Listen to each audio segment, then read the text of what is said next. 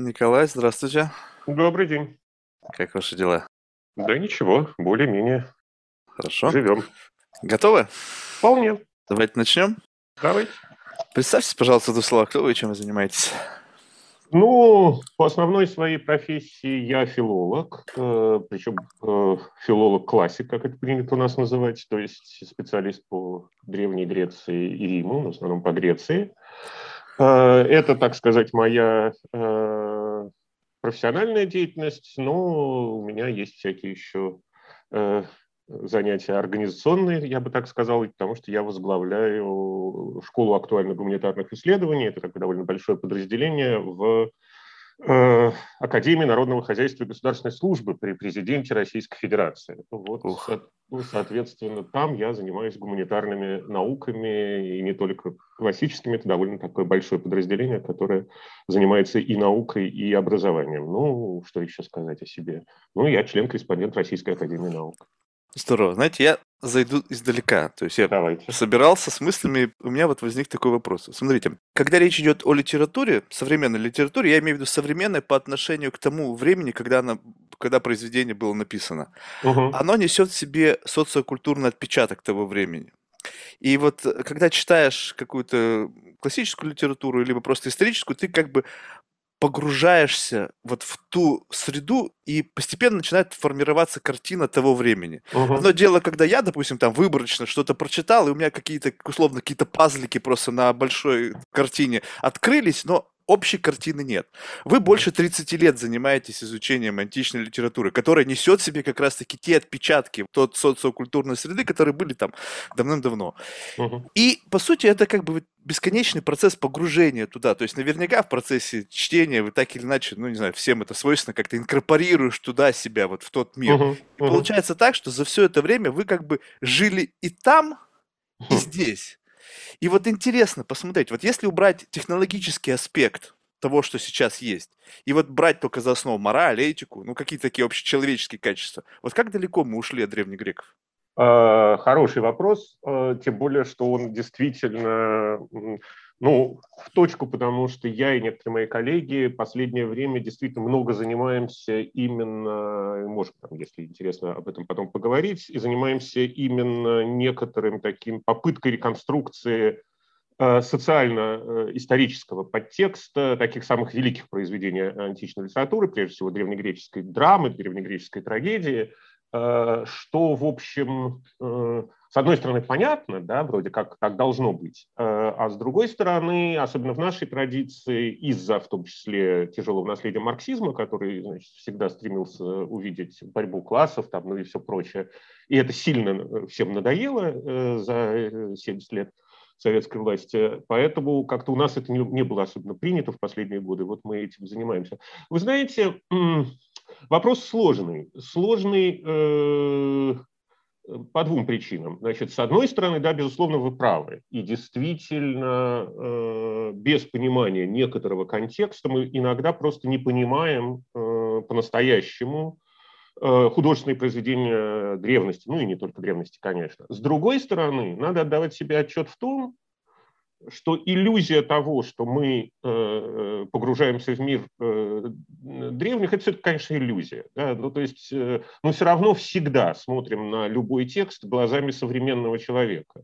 И я как раз про себя э, всегда считал, что я всегда нахожусь на дистанции. И некоторая, и некоторые, э, так сказать, надежда, что мы поймем, как думали древние греки, это не более чем такой некоторый обман. При этом парадоксально я стал заниматься, особенно в последнее время, вот ровно этим самым. Так что здесь есть, э, ну, действительно, есть некоторый парадокс. Но если, так сказать, э, этот парадокс попытаться преодолеть, вы знаете, э, я, честно говоря, думаю, э, что... Ну да, с античностью такая некоторая э, сложная вещь еще дополнительная, что особенно людям нашей профессии, классическим филологам, потому мы и называемся классическими, да, это слово так, ну, понятно, что оно изначально вообще ничего не значило, но тем не менее, ну, классическое просто потому, что вот классическая литература.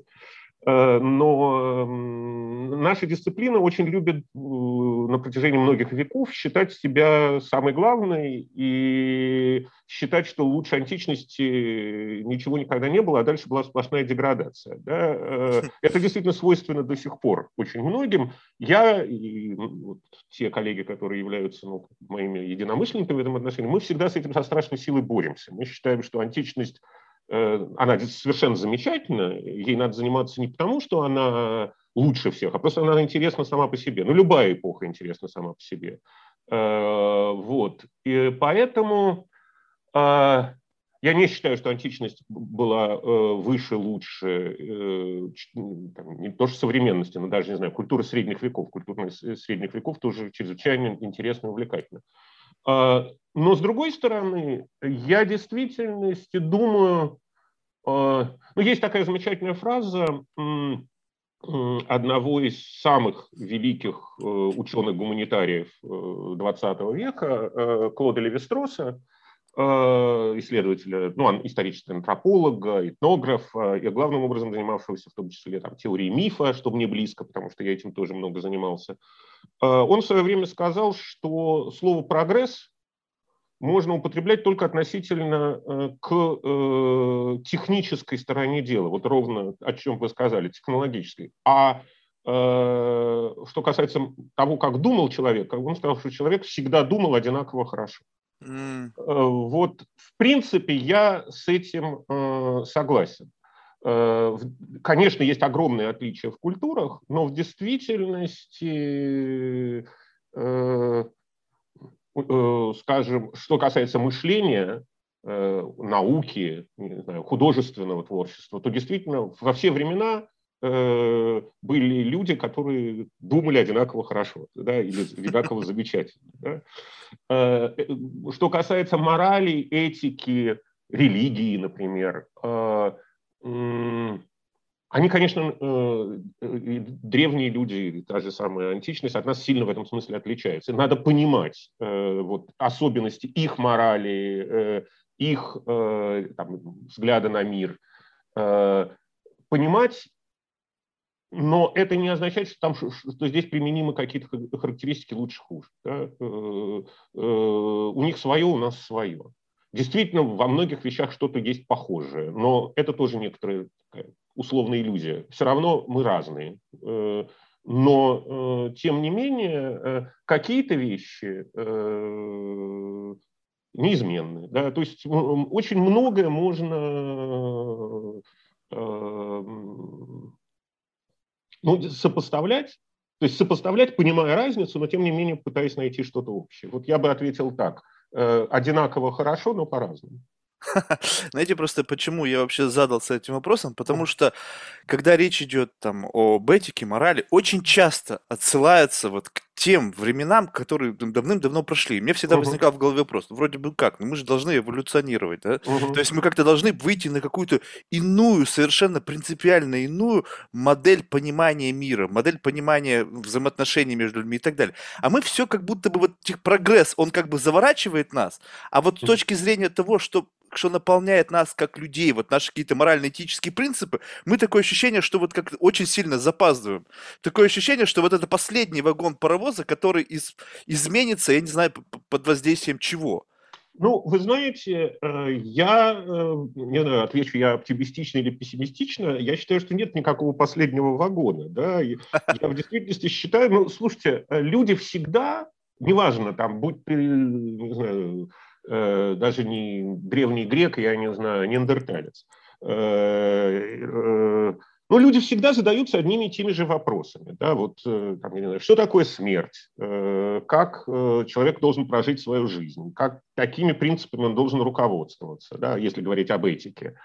Как нам вообще объяснять мир? Там, условно говоря, почему солнце встает на востоке и заходит на западе? Это серьезная проблема, да, значит, которую Э, и на эти вопросы люди всегда искали ответы. Надо понимать э, условия, принципы э, того, как они на это смотрели. Да. Действительно, ну, понимаете, вот, скажем, с точки зрения именно развития мышления, я не случайно может быть, случайно, но к месту, э, вспомнил про Леви-Стросса, э, потому что в его как раз работах, работах так называемых структуралистов, людей, занимавшихся именно структурной теорией мифа, структурной теорией языка, структурной теорией литературы, окончательно оформилось как бы представление о некоторых двух типах человеческого мышления. Да, вот то, что называется мифологическим мышлением, это мышление как раз древнего человека, и то, что называется цивилизованным мышлением, ну, грубо говоря, основанным на формальной логике, э, ну, тем самым начиная, ну, опять же, очень грубо говоря, с Аристотеля, да, вот э, при, примерно так в европейской традиции. Э, это два типа мышления, которые действительно устроены ну, в известной мере по-разному. Да, там э, принципы взгляда, вопросы одни и те же. Да, э, система представления о мире в общем одна и та же, основанная, как считал, например, Леви-Стросс, на том, что у э, людей всегда управляет система ну, так называемых оппозиций. Да, вот и там жизнь, смерть, не знаю, мужчина, женщина, там разница мифологического и цивилизованного мышления заключается, цивилизованного это не значит, что оно лучше, это просто есть некоторое такое название, да, ну или там, скажем, современного мышления, даже в широком смысле можно сказать, в том, что, скажем, мифологическое мышление, то есть э, цивилизованное мышление выбирает как бы э, либо А, либо Б, да, то есть вот если живой, то не мертвый, да, э, а если мертвый, то не живой. А, а вот мифологическое мышление устроено таким образом, что можно быть одновременно и живым, и мертвым, к примеру. Mm. Ну, я так грубо, но в действительности это можно даже описать и даже доказать в каком-то смысле. А, вот.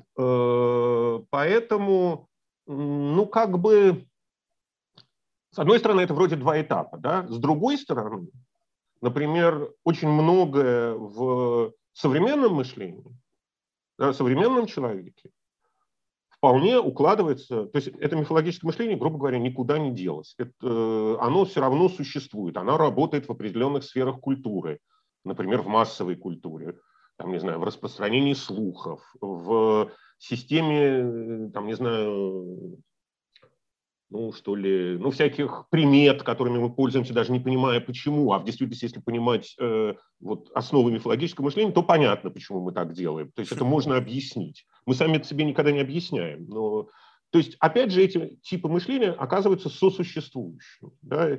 Э, и интересным образом даже э, это там, существование или развитие этих разных типов мышления связано, там, может быть, даже с какими-то социальными структурами. В разных обществах по-разному они взаимодействуют. Так что я повторяю, что мне кажется, что развитие, э, ну, как бы и э, не должно быть. Да, вот человек все равно решает всю, всю жизнь человека и человечества одни и те же вопросы. Да? Естественно, что круг и способы ответа на этих вопросов, ну, он, в общем, достаточно э, ограничен, а в действительности оказывается, что, э, ну, вот, э, в качестве такого парадоксального ряда, ну, там некоторые э, мифологические модели происхождения мира, так называемые космогонии, да, происходят, ну, как развивался мир, э, они очень напоминают Э, ну, например, теорию большого взрыва. Mm-hmm. Да, вот, э, собственно, современные, достигнутые вроде как с абсолютно строго научными вот этими формально-логическими моделями, но выясняется, что, например, вся современная физика э, устроена таким образом, что, ну, вот я не случайно говорил, что и и так, и так, да, вот, и живой, и мертвый, да, ну вот, э, э, там, не знаю, теория поля современного, да, э, физическая, она уже как бы и, части, э, э, и частица, и волна, да, там, условно говоря, э, вот, э, поэтому это действительно очень интересно, когда начинаешь такие вещи сопоставлять и выяснять, что действительно какие-то представления оказываются очень созвучны. Парадоксальным образом, вот э, недавно именно отчасти в связи с этим я читал лекцию про мифологические модели космоса в астрономическом институте в МГУ, да, и меня слушали э, астрономы из физики с довольно с большим интересом, да, и вот мы, значит, обсуждали какие-то вещи, вот как они думали, они говорят, да, но это же очень похоже на то, что вот у нас сейчас. Знаете, что любопытно? Вот, э, не знаю, может быть, сейчас вы меня поправите, но вот вам не кажется, что технологический прогресс, который создал ну, достаточно много информационного шума, что-то заблокировал?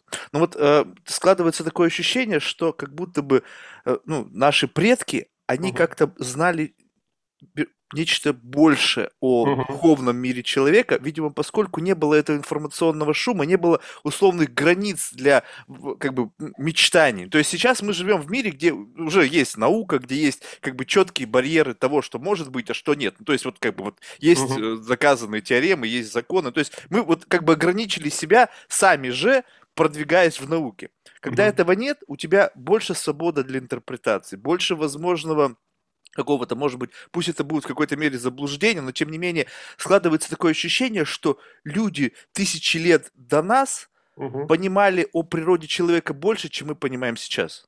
С точки зрения именно морально-этических взглядов, не с точки угу. зрения биологии, медицины и так далее. Угу. Ну, вы знаете, опять же, я, скорее всего, скажу нет. Э, мне так не кажется. Мне кажется, ну, понимаете, вот это э, некоторые наши ну, в действительности мы сейчас переживаем, ну, действительно, или уже, может, отчасти пережили, но, видимо, все-таки переживаем, э, одну из там, величайших революций э, в истории там, человеческого сознания, даже можно сказать, и взаимодействия с миром, так называемую информационную революцию. Да. И она всегда, такого рода сдвиги, всегда э, порождают всяческие страхи, что мы что-то при этом теряем. Да? Ну вот э, э, я думаю, что вы прекрасно э, слышали, знаете, ну, а уж я как там, университетский профессор с этим сталкиваюсь постоянно в разговорах с коллегами и так далее, да и вообще. Вот теперь наши дети, э, они только в компьютерах, они не читают книги, они э, поэтому их мышление становится гораздо более зажатым, технизированным, там, ну и так далее и тому подобное. Отчасти, конечно, это правда, да, действительно, э, но при этом надо понимать, что э, поток информации, с которым современный человек имеет дело, он действительно совершенно иной, чем э, было, там, не знаю, еще 50 лет тому назад. А, и с одной стороны, вроде, ну и, соответственно, дальше вот ровно отсюда выводы, и что это и морально, и этически, ну, понятно, особенно все консервативные да, силы, там, не знаю, от Э, республиканской партии Соединенных Штатов до или, там, Tea Party, да, до, э, не знаю, коммунистов в нашей стране, они вот это очень любят всячески говорить, что вот какой ужас, и, мы, и, какие все стали бездуховные. Да, вот это как бы главное. Знаете, э, опять же, здесь некое преимущество человека, который изучает древние культуры, это то, что, э, ну, как известно, было э, э, написано на перстне Соломона, что и это пройдет. Да? Потому что я в этом абсолютно узнаю очень знакомые вещи, которые происходили давным-давно. Вот, скажем, изобретение, грубо говоря, компьютеров и вот эта система информационного взрыва, которая произошла, она подобна в истории человечества, но я бы сказал, двум вещам. А, во-первых, изобретению книгопечатания, а, а во-вторых, изобретению письменности.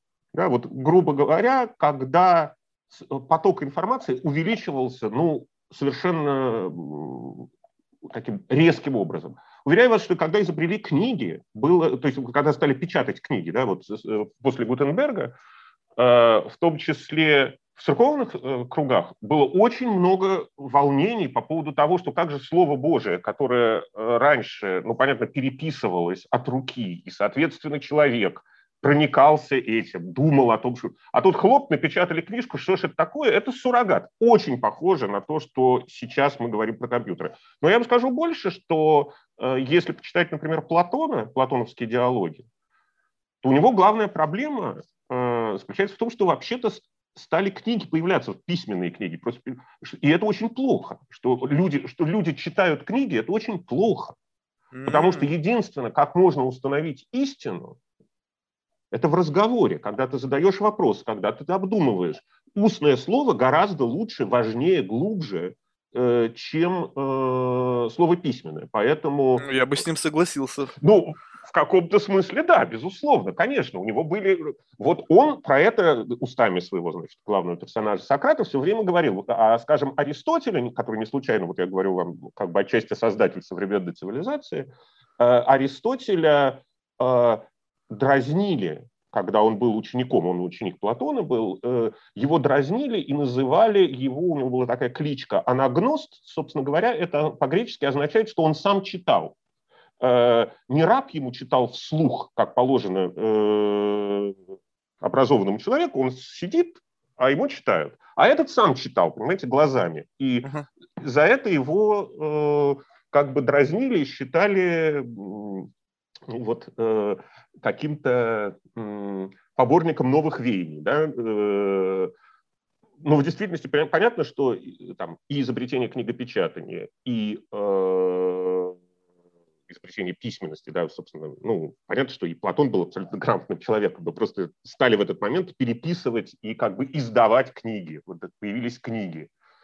Э, что это, с одной стороны, несло, э, конечно, какие-то минусы. Ну, например, э, один из минусов заключается в том, э, что, я думаю, что то же самое сейчас происходит еще раз, человеческая память резко сокращается. Да? Вот если ты, грубо говоря, как там, ученики в греческих школах, знали Гомера, ну, или вообще классические тексты. Ну, грубо говоря, на память это несколько... Вот, понимаете, для нас человек, э, который э, всего Евгения Онегина может э, наизусть выжить, это такой трюк, да, это такой как бы вот монстр в известной мере, да, ну, uh-huh, uh-huh. а для них это абсолютно, абсолютно нормальная вещь. Это видно, когда там, не знаю, греческие ораторы цитируют того же Гомера в своих выступлениях, Э, а, а в наших изданиях всегда написано, значит, в скобочках, там, Илиада, 16-я песня, 363 строка. Но они же этого не говорили. Они, они просто цитировали Илиаду, и предполагалось, что все люди, которые их слушают, обычные люди, они понимают, что это Гомер.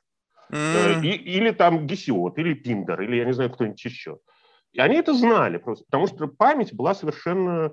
Да, память человека сокращается, да, э, но при этом расширяются невероятно информационные горизонты а с другой стороны, и большее количество людей оказывается э, включенным в этот процесс, скажем, культуры.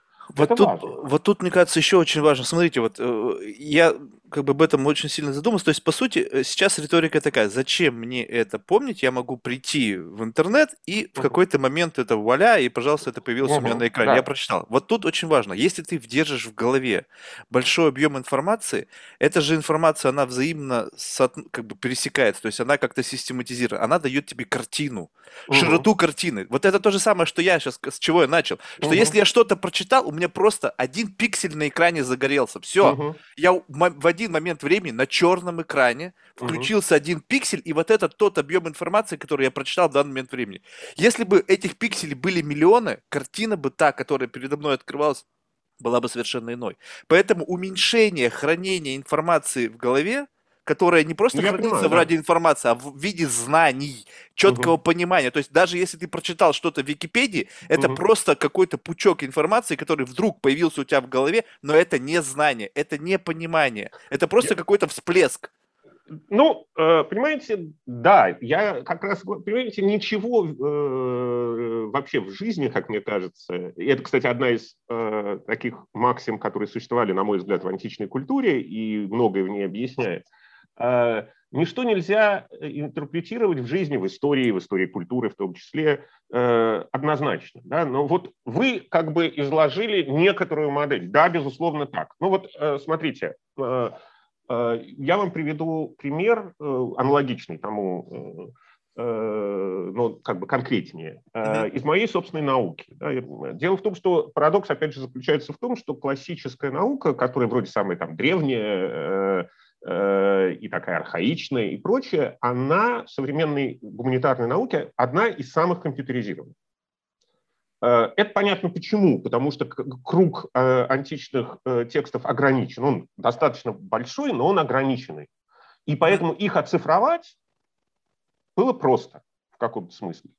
Соответственно, оцифровать, создать э, поисковые системы, все это существует, вся греческая и латинская литература, она есть в оцифрованном виде, есть прекрасные циф- э, системы, электронные словари и так далее. Э, э, к чему я это говорю? Э, э, великое искусство классического филолога было именно в том, чтобы он читал много текстов, э, узнавал, э, вот делал те самые пересечения. Вот как, собственно, занимались этим великая немецкая наука, потому что немцы в этом смысле всем дадут э, до сих пор, я думаю, 100 очков вперед.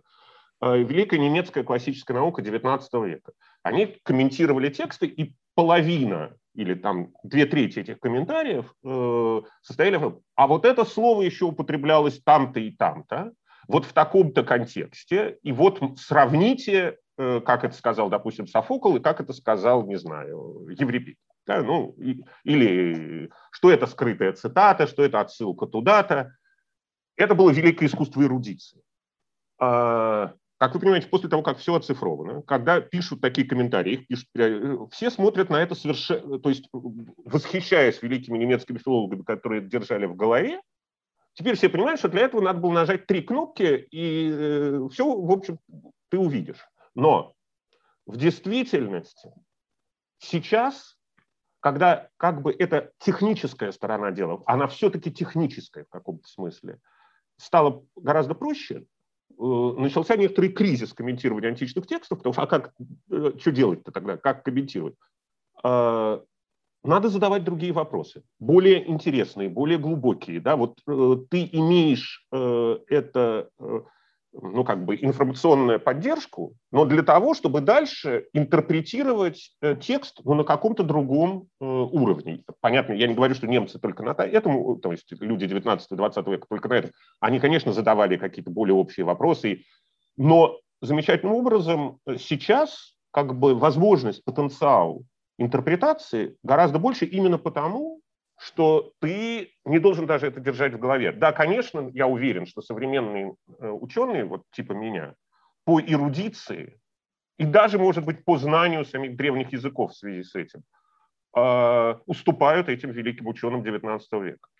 Но э, по уровню глубины анализа, литературного, художественного, я думаю, что современные работы сильно их, э, этих самых ученых превосходят. То же самое, к чему вы говорите. Да, если, грубо говоря, э, ограничиваться поиском в Википедии, ну да, это будет, э, в общем, мало интересно. Ну, слушайте, ведь тоже раньше были люди, которые читали, вот когда, например, говорят о великом, ностальгируют по великому советскому образованию, в том числе школьному, я к этому отношусь с большим скепсисом, потому что я учился в хорошей, но вполне обычной. Э, и когда э, мне говорят, что вот раньше все читали «Войну и мир», а сейчас они могут там нажать две кнопки, посмотреть дайджест или что-то в этом роде, слушайте, в моем классе «Войну и мир» кроме меня прочитал, по-моему, еще один человек целиком. Все остальные э, читали по изложению в учебнике. Да? Есть всегда разные люди. Да? Изложение в учебнике, уверяю вас, советском, было гораздо хуже, чем э, даже в Википедии, по моим представлениям.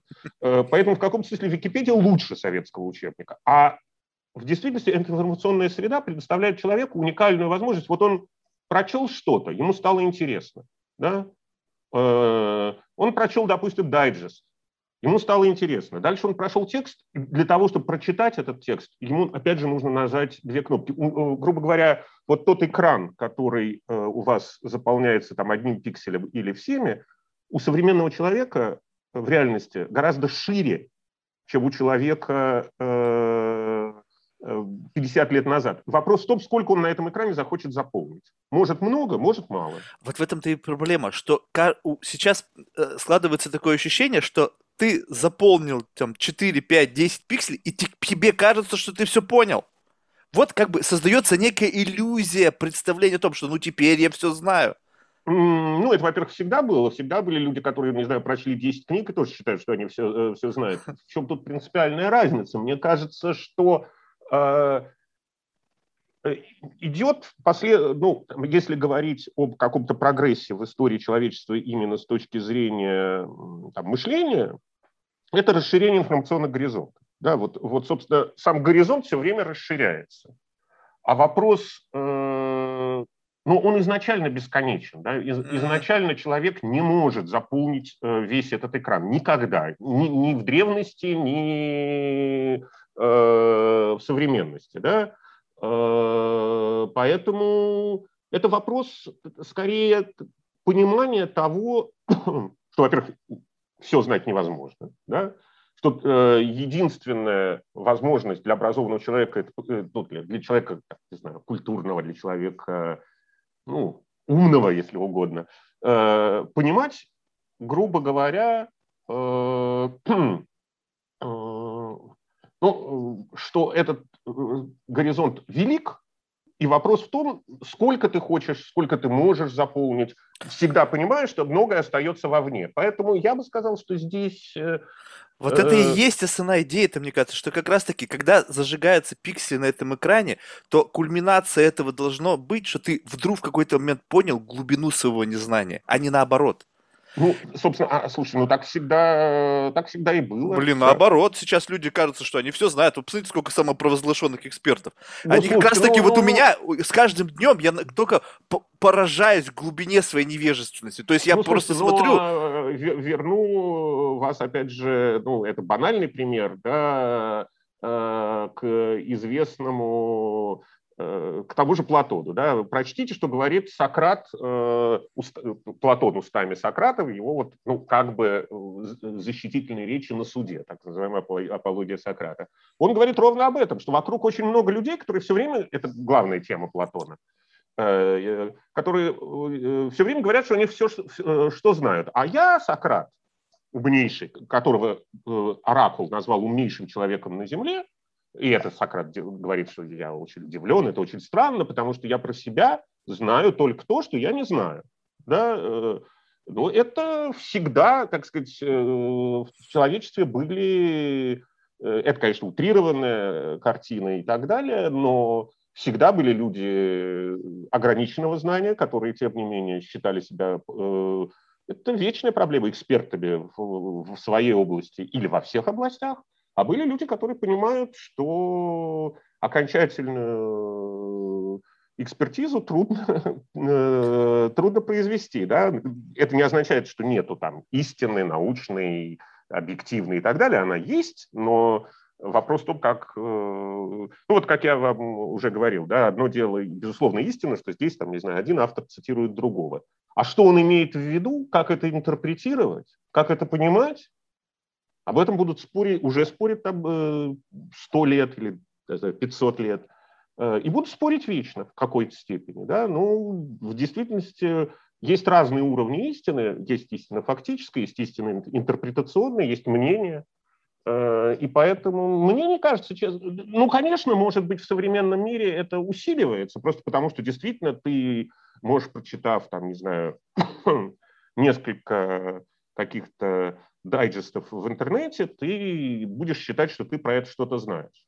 Э, но если ты так, то есть, что значит все знаешь? Если ты так считаешь, ну, простите, э, ты дурак. Да? А, а с другой стороны, э, ну, хорошо, что люди, которые вообще об этом ничего не знают, если им интересно, они что-нибудь прочитают и будут знать хоть что-то там, mm. про это, понимаете? Если он человек достаточно умный, он никогда не скажет, что он знает все. Да? Э, но он хоть что-то будет знать, и это что-то гораздо доступнее сейчас, чем было раньше. Так что в этом смысле я как-то исторический оптимист. Хм, хорошо. Знаете, сейчас такой немножко дилетантский вопрос. Я блуждаю в темноте, но почему-то вот как-то это возникает. Вот насколько, э, ну, учитывая то, что до нас дошли какие-то обрывки информации, то есть несмотря на то, что их относительно много, но все равно это как-то вырванные из вот то, что дошло с точки зрения там истории, сохранилось. Но ведь э, насколько вообще противоречивы э, мнения вот того пласта э, культуры, которые дошли до нас, и какова вероятность того, что существовал огромный пласт информации, который был, ну, условно, менее популярен, возможно, угу. менее, более controversial, может быть, попадал под цензуру, либо просто то, что до нас не дошло, но могло бы сейчас, естественно, подвергнуть сомнению все те учения, которые сейчас есть. Ну, цитируются Платон, Аристотель. Я понимаю. Ну, есть, вот, но ведь были кто-то и другие, которые да, не да. дошли просто, и у них, да. возможно, были уникальные идеи, которые сейчас бы просто подвергли бы сомнению все, все то вот научное э, учение, которое вот уже сколько там на протяжении сколько, сколько там, 250 лет. Э, да, это хороший вопрос. Э, ну, понимаете, нет, конечно, было. В действительности до нас дошло э, чрезвычайно мало, как бы, да, то есть ну, там, я не знаю, даже там великие греческие трагики, да, от них сохранилось, там, не знаю, Софокла э, меньше десятка э, текстов, а, а мы знаем, что он написал больше ста. Да, ну вот соотношения примерно такие. Но это один, и, а... мно... и, да, это, и многие авторы вообще до нас не дошли или дошли только во фрагментах и так далее.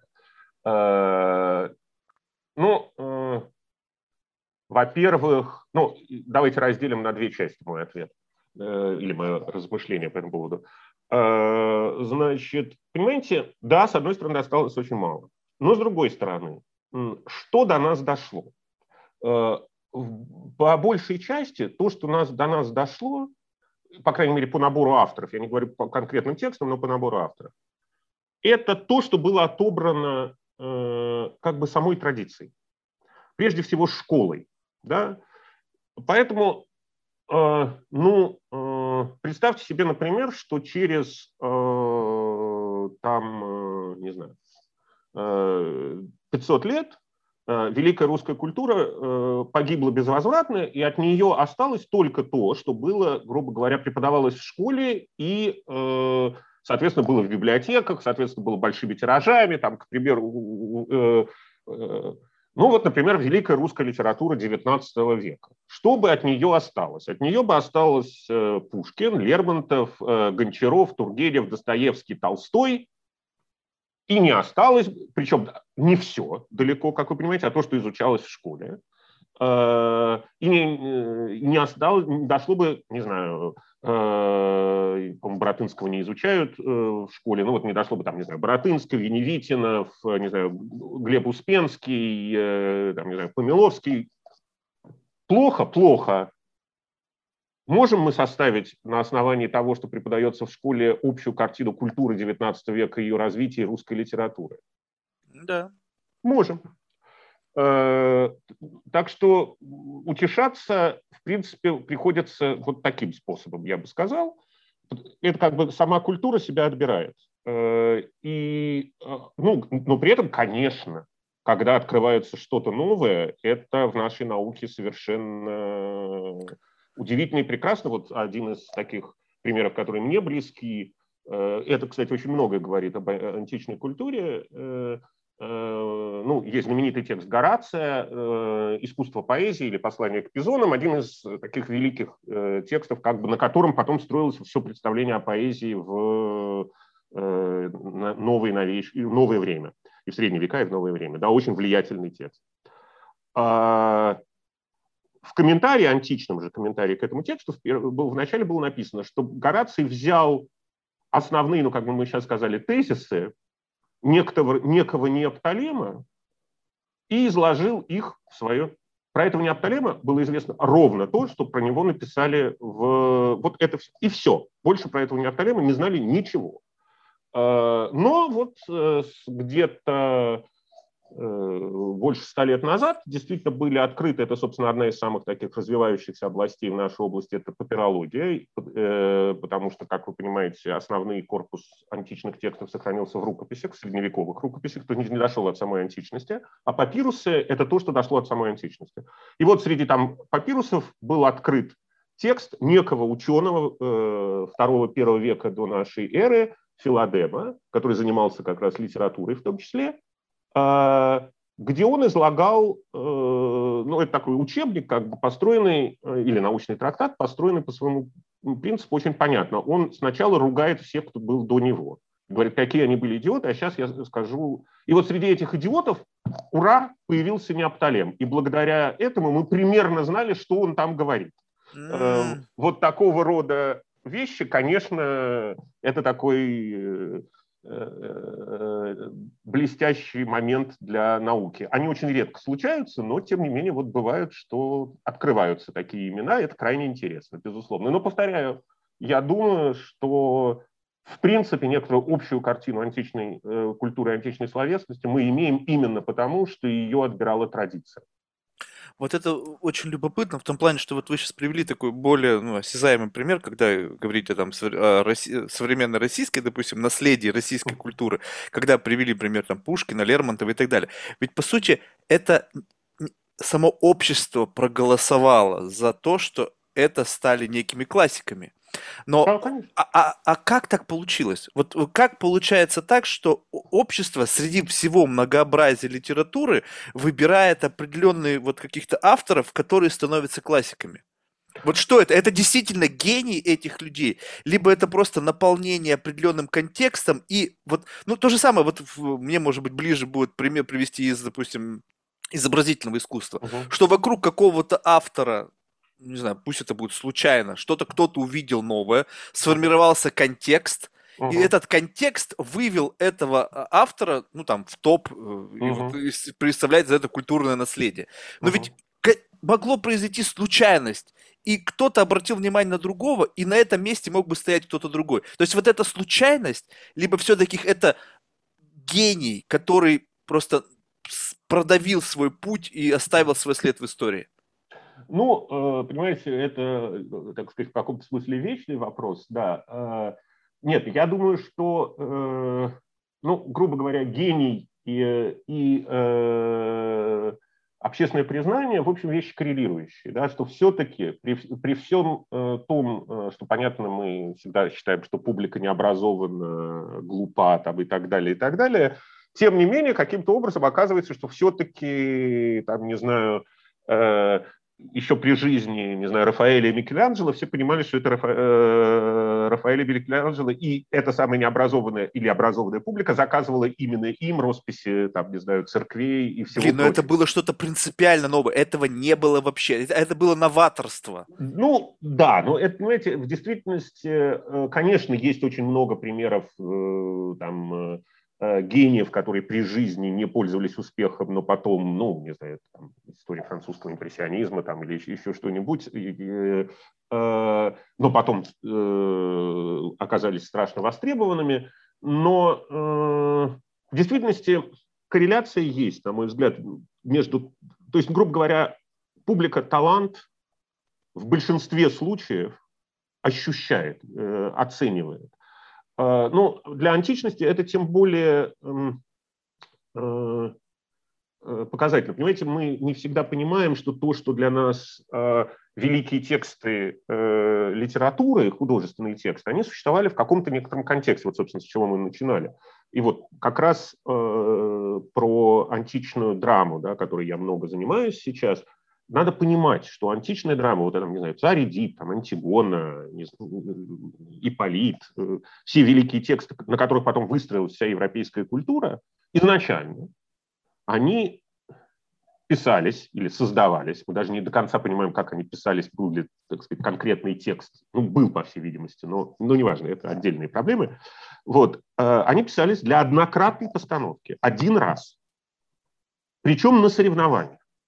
Это были соревнования поэтов «Три трагика». Их отбирали государственные чиновники. Как отбирали, мы не знаем. Э, ну, типа они подавали заявку, что вот я в этом году желаю поставить царя Эдипа. И чиновник говорил, ладно. Значит, подавали заявку там 10 человек, из них отбирали троих.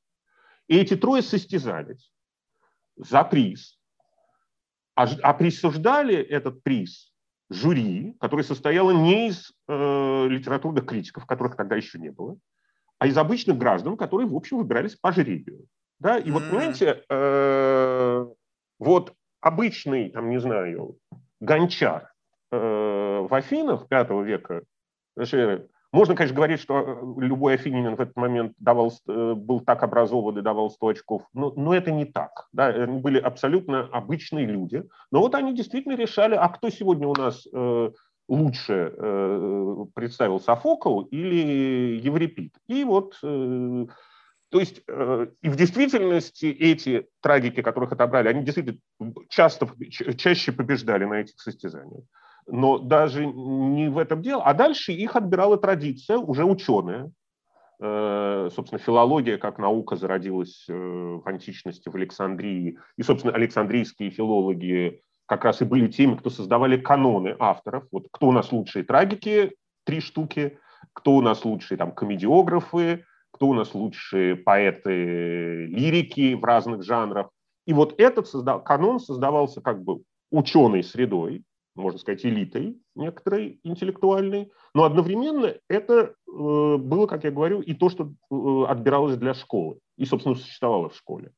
Так что, с одной стороны, это массовое образование, а с другой стороны, это некоторая ученая элита. Ну, собственно, точно так же, как для русской литературы XIX века. Ну, ну, э, именно критика, э, первоначально критика XIX века, условный Белинский, да, вот выстраивал некоторую иерархию авторов. И, э, и она, в общем, так или иначе потом переходила, или потом, или сразу переходила в массовую культуру, как мы сейчас сказали. То есть э, я, я просто почему задал этот вопрос, то есть как принято считать, что вот все строится как бы на плечах титанов. То есть по сути угу. вот э, древние греки это были теми самыми титанами, на основании которого все впоследствии строилась современная литература. Можно ли тогда сказать, что э, э поскольку это было, ну, грубо говоря, голосовали, голосовало само общество, то неважно, какие были бы имена, сам, сам месседж, зашитый в том, что было, дошло до наших дней, он отображал вот тот культурный контекст, и неважно кто, то есть был бы не Платон, а, допустим, кто-то другой, но смысл, который дошел до наших дней, был бы плюс-минус тот же самый.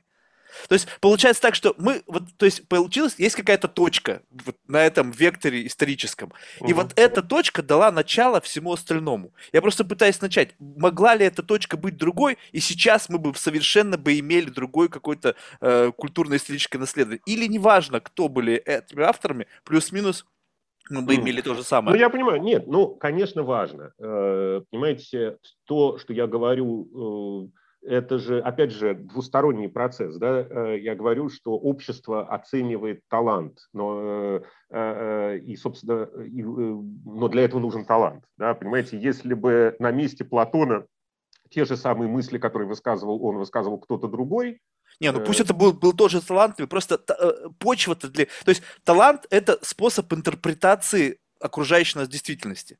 Ну, Если то есть получается так, что талантливый человек, он отображает вот просто, может быть, своими словами, но сам контекст, вот этот вот социальный культурный контекст, он был одинаковый. Способ... Ну, э, вы знаете, э, э, мне просто кажется, что литература, культура далеко не сводятся из того, что я этим занимаюсь, не, следует, что я считаю, что она является порождением исключительно социокультурного контекста. Нет, конечно. А, и в действительности в каком-то смысле талант э, опережает э, именно в этом его силы или э, вообще говорит о чем-то более значимом, основываясь на этом контексте, он говорит о чем-то более значимом. Вот, собственно, опять же, если говорить о греческой трагедии, я повторяю, для нас там эти тексты замечательны и важны прежде всего художественными и вечными там, философскими смыслами, которые в них есть. А, вот мы там, с коллегами э, много занимаемся тем, что показываем, что в действительности за этими смыслами довольно часто стоит какой-то сиюминутный, политический в том числе смысл. Но одно другого совершенно не отменяет. Более того, эти тексты и побеждали потому, что эти смыслы в них были заложены именно в силу художественного гения э, их автора. Э, иногда, например, ну вот я э, приведу вам такой пример, да, э, иногда, понимаете, с моей точки зрения, литература в каком-то смысле в, древности это, во-первых, социокультурный феномен в гораздо большей степени, чем потом. Да? Она всегда есть часть э, культуры, и более того, еще не, когда мы говорим о взаимодействии литературы, политики, не знаю, там, риторики, еще неизвестно, что главное. Да? Вот, э, я приведу такой пример. Да? Э, э, вот греческая трагедия, с моей точки зрения, ее один из важнейших внутренних художественных законов это некий принцип двойственности. Да, вот когда показывается, что э, там, величие всегда чревато падением, например. Да, вот это, это такая главная, одна и та же тема, но эта тема художественная, заложенная в самом жанре в каком-то смысле. Да? Э, и вот, смотрите, э, там э, в э, в первой половине V века до нашей эры Исхил пишет трагедию, единственная трагедия, которая до нас дошла, которая была действительно написана на абсолютно политический сюжет. Трагедия Персы, которая, э, их было много таких трагедий, но вот дошла одна, э, которая о победе греков над персами, величайшем достижении греческой силы. Да? А, и вот если эту трагедию читать, э, то оказывается, ну, во-первых, там заложен месседж главный об Афинах, как центре цивилизации. Афины в этот момент еще не центр ничего но, но как бы вся идеология там уже есть э, что Афины самый э, оплот демократии, что Афины свободные люди, что Афины богатый город, что Афины военная сила. Все это там есть. Но с другой стороны, по законам греческой трагедии, да, есть еще, например, что Афины – великая морская держава, потому что главную победу афиняне одержали над персами, именно афиняне, а не союзники, именно на море, при Соломине. Э, вот. А при этом трагедия сделана таким образом, что, с одной стороны, это прославление Афин и такая политическая пропаганда, как мы бы сейчас сказали. Но, с другой стороны, оказывается внутри трагедии по его художественным законам, что Персия раньше была очень похожа на Афины. Это тоже был великий город, это тоже была мощь, это, это, ну и так далее, и так далее. И вот она пала, и пала прежде всего от моря. Образ моря как такой образ бедствия, с одной стороны, а с другой стороны, великой силы. И э, в трагедии чем дальше, тем больше современные ученые, вот к вопросу о том, как задавать вопросы, да, они видят, что как будто бы в трагедии содержится внутренний э, намек на то, чтобы Афины тоже могут э, оказаться внизу. Да? Вот как бы Великая империя пала, теперь возвышаются Афины, но помните, э, видите, знаете, Э, это закон жанра, закон как бы художественной целостности, замечательно сделанный э, Исхилом. Афины в этот момент, повторяю, никакая не империя. Э, но дальше Афины становятся империей. Дальше Афины, э, вот идеологи Афин, в частности Перикл, просто в своих речах, дошедших до нас, почти цитирует э, то, что э, у Исхила в персах, что немаловажно, потому что Перикл э, был, молодой Перикл был, как положено многим политикам, они так делали политическую карьеру, он был продюсером, как мы бы сейчас сказали, на его деньги ставились персы. Э, хотя ему было 18 лет всего в этот момент, но вот, э, но вот тем не менее. А потом, спустя совсем много лет после этого, Афины терпят крах, их империя падает, окончательно в результате морского сражения. Именно во время, то есть оказывается, что вроде как э, Исхил предсказал будущее. Конечно, он ничего не предсказывал, но сам как бы особенности жанра того, как это сделано, э, вело к, к такому образу, который потом в истории оказался реализован. Мог быть, конечно, э, это такая поразительная вещь. History это, repeats itself. Да, ну, в каком-то смысле нет. Я бы сказал, что не history repeats itself. Я бы сказал э, э, literature predicts history. А. Э, вот. Э, и э, об этом, кстати, замечательно. Это к вопросу о том, что никогда не надо переоценивать этот социальный контекст. Да, для того, как воспринимала аудитория тогда, в V веке, это важно.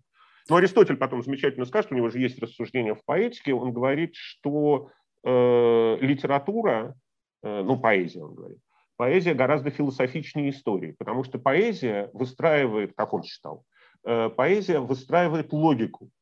Она действует по принципу, как должно быть или как вероятно. А история, что говорит история? Ну, хорошо, в, в этот год случилось то-то, а, а, а через год случилось это. И какая тут связь? Никакой. В общем, история – это неинтересно. А вот литература – это есть логика, философия и законы жизни. В каком-то смысле для э, античности, да и для не только античности, это действительно характер. Знаете, что меня удивило? Я как-то об этом не задумывался, вот вы сказали. И а, гений определяется возможность не только проиллюстрировать социокультурный контекст, но, пойти, но, но и опередить свое время. Вот получается, понимали ли философы, писатели того времени, насколько они опережают свое время? И есть ли сейчас, и вообще, можно ли это, вот, будучи современником, понимать, что ты опережаешь все время, либо это только в, как бы в ретроспективе уже э, взгляд в прошлое можно оценить, насколько это опережалось. И если это можно представить только в ретроспективе, можно ли говорить о том, что сейчас есть э, среди литературного комьюнити люди, которые в своем творчестве также опережают свое время настолько же, как в свое время Платон опережал его. Либо что-то тут случилось, и теперь процесс вот этого опережения, он встал. То есть мы можем mm. делать предикт, там, не знаю, 5-10 лет, максимум 20. Вот таких вот гигантских шагов опережений там столетиями уже э, современной ну, литературы. Знаете, э, это тоже некоторые, мне кажется, э, ну, некоторые условный, что ли. Понимаете, что значит опередил свое время даже в конечном счете? Если он написал в это время и, и, этот, и эти тексты, значит, они уже в, существуют в это время и в этот момент. Да, но да? идеи, которые... Мы сейчас их обсуждаем спустя да, какое ну, количество ну, времени? Ну, ну да, но мы обсуждаем э, идеи... И они э, кажутся во многом какие-то вещи актуальны для нашего да, времени. разумеется. Нет, это э, знак великих умов и великих текстов, которые в каком-то смысле существуют, ну, вот опять же, некоторый парадокс. Я все время говорю о каких-то таком двойстве. С одной стороны, они действительно существуют в своем времени, и они появились именно тогда, когда появились, и появились во многом потому, что таковое было время, по крайней мере, это играет какую-то роль. Но с другой стороны, это тексты, именно такие великие тексты, они, конечно, вневременные. Да? Вот я повторяю, да, что тексты там, греческой трагедии э, или, не знаю, того же Платона, или Аристотеля – Э, да, кого угодно, Вергилия, они создавались все-таки так или иначе связаны с чем-то современным, но существуют дальше они не поэтому. Мы эту современность не видим в этих текстах или очень мало видим. Я имею в виду ту современность, да, когда они были созданы. То есть, с одной стороны, это тексты э, какого-то времени определенного, с другой стороны, тексты вневременные. Что же касается, ну, понимаете, вот э, э, я думаю, что это во многом зависит э, от, э, опять же, уровня гения, да. Э, понимаете, ну вот все, э, в общем, ну какой-нибудь пример привести э, такой ну вот, например, в, в римской культуре величие Вергилия понимали все.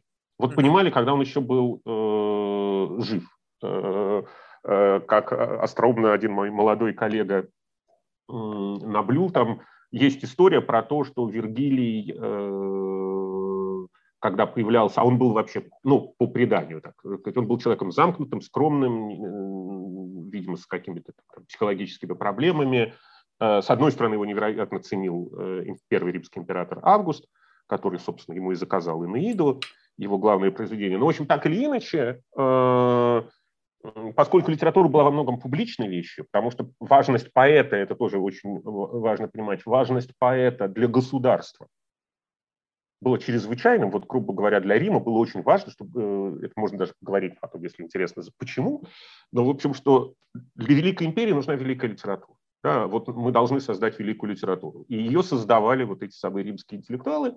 И вот когда Вергилий, там есть описание там, в источниках, когда Вергилий появлялся на улице, э, в Риме просто, э, к нему просто бросалась толпа, и вот говорю, как один мой молодой коллега удачно пошутился, в общем, это сильно напоминает, как э, фанаты Битлз бежали за ним. Вот Вергилий, там история про то, как Вергилий должен был убегать от толпы и прятаться, чтобы, значит, потому что иначе разорвут. Э, так что э, вот таланты уровня э, Вергилия, ну, в общем, да, они уже были оценены при жизни. Ну, собственно, понимаете, в нашей культуре, в общем, тоже, но, понимаете, все-таки величие Пушкина было понятно его современникам. Да, это Э, есть ли сейчас вот эти вот, то есть идея это заключается в том, что это такое ощущение, что как бы происходит схлапывание. То ну, есть... вы знаете, я все-таки думаю, что тем не менее нужна некоторая историческая дистанция, безусловно, да, понимаете, ну, с одной стороны, да, величие Пушкина было ясно его современником, но все-таки там не Дантесу, да, который, ну, в общем, относился к нему как э, к довольно наглому, действительно оскорбившему его человеку и не, и, и не думал в тот момент, что я стреляю в гения. Да, вот. Ну и, наверное, кому-то э, далеко не всем. Э, поэтому я думаю, что историческая дистанция нужна. Но, кроме того, вопрос, конечно, масштаба, наверное. Но вот мне кажется, э, но вот из там, не знаю, русской культуры последнего времени. Я сам это не могу судить, я с ним не сталкивался и не был знаком, но, э, ну, по крайней мере, в, э, в таком интеллектуальном э, слое было понятно, например, что Бродский – это действительно совершенно что-то замечательное. Да? Как бы не относиться к его там фигуре с точки зрения истории, политики и всего прочего, но в общем было видно всем, э, что там Солженицын – это действительно явление историческое. Да, там, повторяю, к нему можно по-разному относиться, но что там, э, скажем, «Архипелаг ГУЛАГ» – это действительно произведение, которое эпохальное, да, э, это, в общем, было понятно уже тогда. Так что я думаю, что все равно для окончательной оценки, конечно, нужна некоторая дистанция. Э, так обычно случается всегда, но масштаб, наверное, э, виден довольно э, явно. Что же касается... Ну, я в этом смысле, конечно, маленький эксперт. Я практически не знаю современную литературу. Ну, кое-что читал. Но, но мне кажется, что пока сравнимых величин, видимо, нет. Хотя... Э, вот это удивительно. То есть вот мой ответ очень простой, что гений живет до того момента, пока а, я, он это существует... не страшно, если я закурю? Конечно, нет.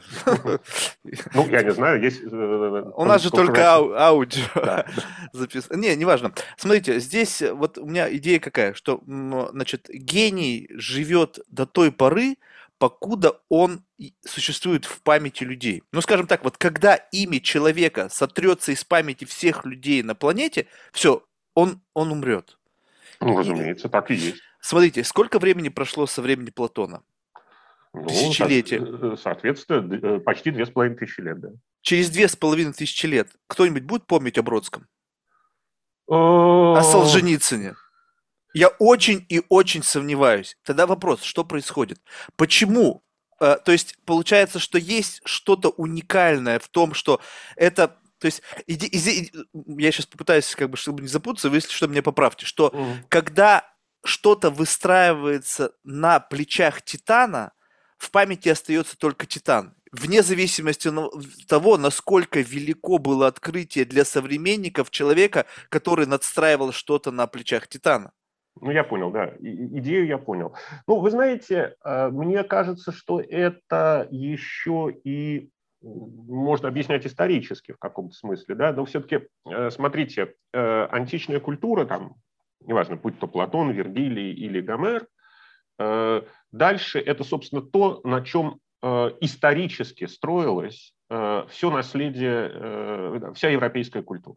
Потому что это была, собственно, вот тот объем текстов, да, которые бесконечно переписывались, которые комментировались, которые, все, э, которые читали, которые стали преподавать в университетах, и дальше отсюда пошла вся Европа. Да? Конечно, то, есть, это, то есть этот кусочек это... информации, он встроен во все, что да, было в последующем... А инфра... как мы только что с вами э, говорили, информационный горизонт бесконечно... Э, э для Европы не было выбора, условно говоря, э, Платон или Конфуций. Там, э, я, ну, так сказать, ну, потому что про Конфуция никто не знал, грубо говоря. А, соответственно, для культуры там, китайской, э, э, ну и так далее, да, китайская культура э, строилась на своем корпусе классических текстов, и для них, естественно, Платон – это открытие э, только нового времени. Да? и, соответственно, а для нас Конфуций в каком-то смысле, да, или, я не знаю, гимны Регведы, или, э, там, не знаю, буддизм, э, буддийские тексты. То есть все-таки человеческая культура развивалась некоторыми каналами, так скажем. Да? И вот наш канал, он действительно... Отсюда, кстати, и идея того, с чего я начал, о том, что античность э, э, лучше всего на свете. Вот, собственно, отчасти, которую вы пытаетесь с новым не, в новом виде протащить. Она не лучше всех на свете, она просто первая. Она просто то, на чем развивалась европейская культура. Сейчас же информационный поток э, и объем информации таков, э, что действительно мы... Э, я могу вам точно сказать, что в русской культуре, именно в русской культуре, да, э, и Пушкин, и, думаю, Бродский, и, и, и Солженицын будут существовать до тех пор, пока будет существовать русская культура. Они будут существовать. Потому что это как бы... Будут ли они существовать для всего мира? Ну, сложный вопрос, но Пушкин уже существует для всего мира, э, безусловно. Э, так что э, это, ну, не говоря о том, что просто, там, не знаю, латынь была языком, на котором существовала вся Европа многие-многие века. Поэтому отсюда вот и то, о чем вы говорите, вот уже 2500 лет. Да, ну просто простите, у нас в начале, у нас у всех, у европейцев, к которым я отношу и русскую культуру, было это. Да, и поэтому это наши великие тексты всей европейской культуры, да, и, ну, которые, естественно, относятся там, американская, и, понятно. А, но дальнейшее развитие именно из-за того, что слишком большая палитра, э, но, с другой стороны, теперь люди могут э, одновременно почитать и Платона, и Конфуция, и неожиданно обнаружить, кстати, что э, идеи, которые существуют у греков, Например, вот мы с моим покойным отцом э, в свое время написали книгу о происхождении, вообще представлении о поэзии, и выяснилось, что у греков и у древних индейцев да, тоже очень похоже, но они, естественно, не знали друг э, про друга. А как это можно объяснить? О, ну это, это сложный, ну это примерно про То есть это какой-то mindset, который соответствует определенному временному промежутку, и неважно, где географически, неважно, есть ли проникновение одной культуры в другую, этот mindset, условно, некий информационный пласт, он прослеживается. Ну, ну в каком... это один из ответов на вопрос. Да, тут, грубо говоря, есть, как всегда, в такого рода вещах э, Э, то, что у нас э, в науке гуманитарной, не только гуманитарной, называется либо генезис, либо типология, да, то есть либо генетические связи, либо под mindset. То, что вы говорите. Э, интерпретировать можно по-разному. Ну, в действительности, что касается Индии и Греции, например, тут можно установить как бы генетическую связь, которая устанавливается прежде всего там, языковым образом, это так называемая индоевропейская э, языковая семья, которую можно реконструировать разные этапы, и можно, как делают довольно многие исследователи, э, даже реконструировать такой э, феномен, как называется индоевропейский поэтический язык. То есть выясняется, что вот у всего как бы круга ну, не у всего, но круга некого древних народов, входивших в индоевропейскую семью, у греков, у индийцев, у хеттов, как ни странно, у кельтов потом, Э, некоторые образы оказываются общими, такие поэтические образы. И из этих образов дальше развиваются в том числе поэтические категории. Вот что мы, э, причем могут развиваться по-разному, в разные стороны, так скажем. Но некоторую такую ядерную единицу, ядерный образ – можно восстановить. Иногда даже восстановить буквально до лингвистического уровня, как это было сказано на этом индоевропейском условном языке, на каком когда-то говорили вроде как все, из которых потом разделилась вся индоевропейская семья. А, с одной стороны, это генетическое, но с другой стороны, оказывается, что такие образы встречаются э, не только, э, допустим, у индоевропейцев. Да? Э, ну, там, не знаю, образ поэзии как э, птицы, например, или образ поэзии как колесницы. Это оказывается такой, похоже, что более широкий образ, чем чисто индоевропейский. А, и тогда приходится, скорее всего, либо, следуя за лингвистами, которые этим занимаются и устанавливают еще более глубинные связи и вообще пытаются восстановить чуть ли не то, что называется языком Адама, были такие попытки.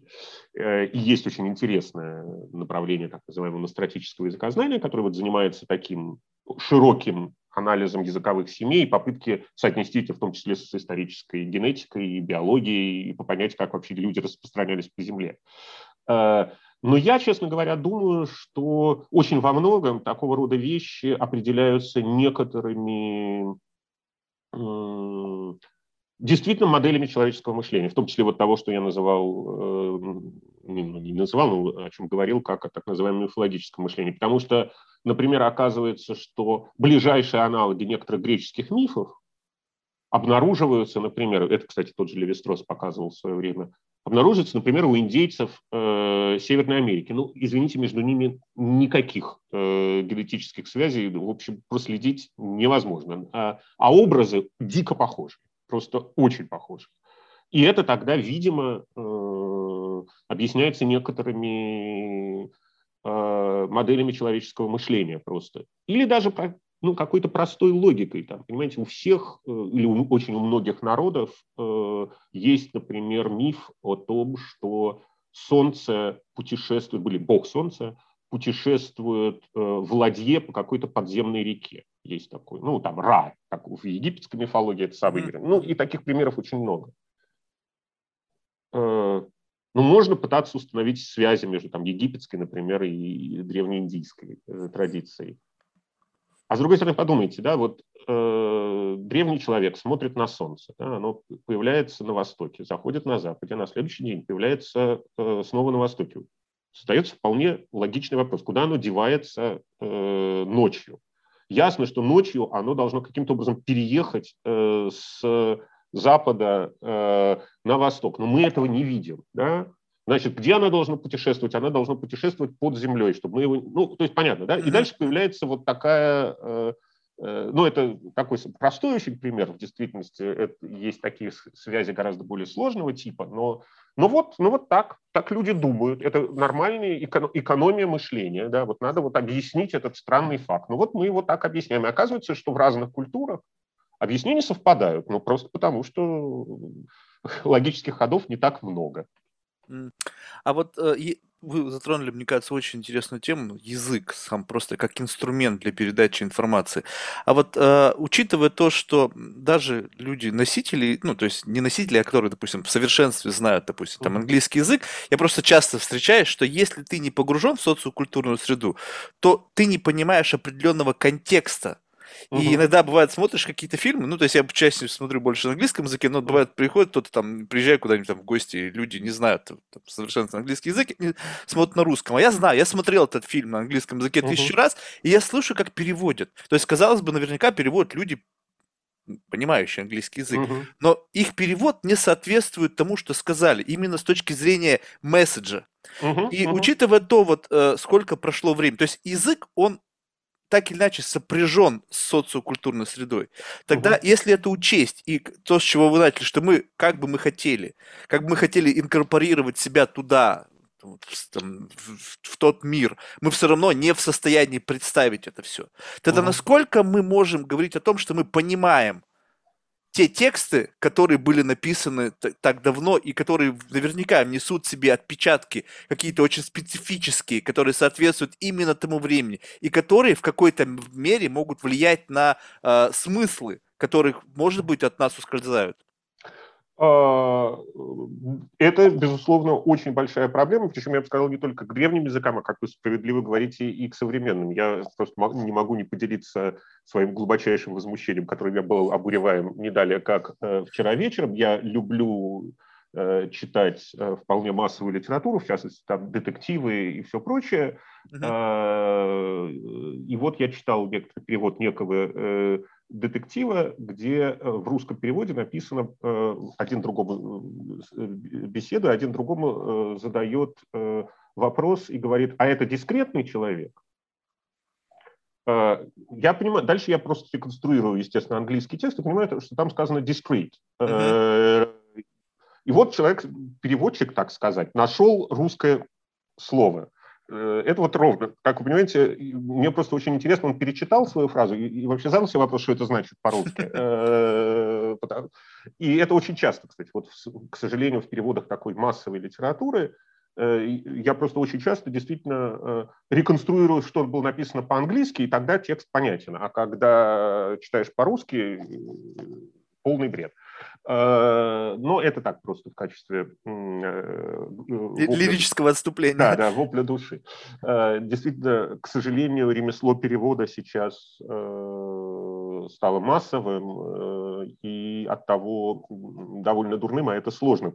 Особенно, кстати, я должен сказать, что переводить тексты вот такого бытового, естественного характера иногда сложнее, чем тексты художественные, что, кстати, и для э, античности, безусловно, э, актуально. Вот, скажем, один из самых, я бы сказал, тяжелых э, материалов для перевода, которым мы сейчас с коллегами там в рамках одного проекта, в частности, занимаемся. Например, очень тяжело переводить греческую комедию, комедию Аристофана, потому что там много как бы разговорного языка, вот, который мы не, не понимаем, у нас нет достаточного сравнительного материала, чтобы иногда понять, что, собственно, Кроме того, он и, и время... спросить не у кого, сверки да, невозможно да, абсолютно, сделать. совершенно. Нельзя поймать древнего грека и сказать, что это он имел в виду. Да. А, а, количество, огромное количество шуток, причем в комедии положено шутить грубо, обсценно, э, похабно просто-таки, э, это принцип. И опять-таки, иногда мы просто даже догадываться надо только, что это слово э, значит, потому что больше оно вообще нигде не употребляется или употребляется очень мало. Плюс огромное количество реалий, Э, которым действительно реалии вот того времени, которым отсылает э, Аристофан, поскольку это текст именно, так сказать, как бы грубо э, подчеркнуто бытовой, хотя в действительности это совершенно феноменальные художественные, э, художественные тексты, это действительно чрезвычайно тяжело. Ну, что здесь? Э, понимаете, в переводе это вообще в принципе всегда.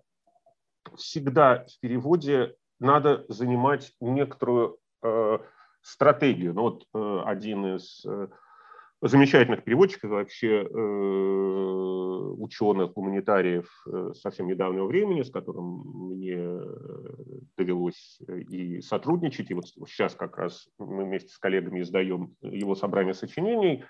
Это Михаил Леонидович Гаспаров, который был замечательным переводчиком. Э, он, в частности, и теоретически осмысляя перевод, говорил, ну, собственно, это не такая новая идея, но тем не менее, о двух типах перевода. Есть перевод как бы остраняющий, есть перевод приближающий. Что это означает? Что либо мы переводим текст для того, чтобы показать, а, что это как бы та культура, что вот ты читаешь по-русски, но это, допустим, французская культура, там, не знаю, 18 века. Да? А есть другой способ, приближающий, когда ты, ну, условно говоря, так, в первом случае ты должен все там реалии того времени оставлять или вообще оставлять так, как они есть, и писать, грубо говоря, к ним комментарий, говорить, что это такое. А в приближающем переводе, ну я опять же огрубляю, конечно, ты должен как бы искать этому э, русские аналоги. Да, вот там, не знаю, э, какая-нибудь пословица, ее можно переводить буквально и дальше объяснять, э, а можно э, искать русский эквивалент, хотя слова совсем э, другие. Это э, ну, это всегда проблема. Это действительно всегда проблема. Понимаете, э, вот э, я бы сказал, что ее э, как можно решить? Ее можно решить применительно, по крайней мере, к античности так делается, но, к сожалению, не в русской традиции. Это, прежде всего, конечно, в основном касается поэтических текстов. Поэтические тексты переводить, ну, понятно, на порядок сложнее, чем э, прозаические, тем более, что прозаические – это обычно история или риторика, э, ну, ну, философия, конечно. Философские тексты сложно очень переводить именно из категориальной системы, но их сложно переводить просто из-за того, э, из-за предмета, скорее, а не из-за языка. Э, хотя, например, э, язык Аристотеля – это действительно очень сложная вещь, потому что Аристотель, как раз в отличие от Платона, который был замечательным стилистом, которого переводить трудно, потому что это художественные тексты, Аристотель как раз не был стилистом и писал не очень понятно. Э, и когда это еще не очень понятно с, с мертвого языка, то это совсем тяжело. Но вот с поэзией, например, действует таким образом в англосаксонской как раз традиции, это очень принято. Есть прозаические как бы ну, как бы подстрочные переводы, когда переводят буквально. И есть разные поэтические переводы, в большей или меньшей степени приближающие или отдаляющие. И вот для того, чтобы понять, собственно говоря, что было написано у того же Софокла, э, можно сначала прочитать вот этот самый перевод, ну, грубо говоря, прозаический подстрочный, а потом э, уже выбирать, какой поэтический перевод вам больше нравится. В э, нашей традиции это очень не принято.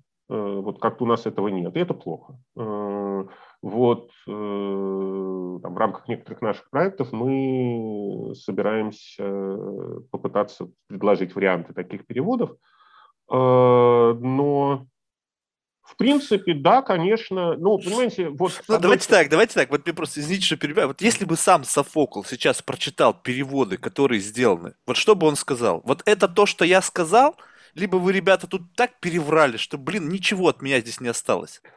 Ох, не знаю. Вы знаете, э, это сложно сказать. Но, понимаете, например, вот э, вопрос в том, чего мы хотим. Мы хотим понять э, ну, буквально как устроен текст и какие там образы в этом тексте, и как они, ну, в общем, как это было по-гречески, да? угу. это одна задача. Или мы хотим понять, например, как это воздействовало. Вот, например, э, я приведу mm. пример, э, что, скажем, в греческой трагедии самое сложное – это так называемая хоровая часть. Она делится на хор и, соответственно, диалоги. Диалоги написаны более простым, то есть ямбом, просто простым размером, Э, и они как бы такие разговорные. Песни хоров чрезвычайно сложные, сложным размером написаны, даже немножко на другом диалекте. В общем, чрезвычайно тяжело понять. Поэтому переводы хоров и, и воспроизвести, в том числе метрически, практически невозможно по-русски.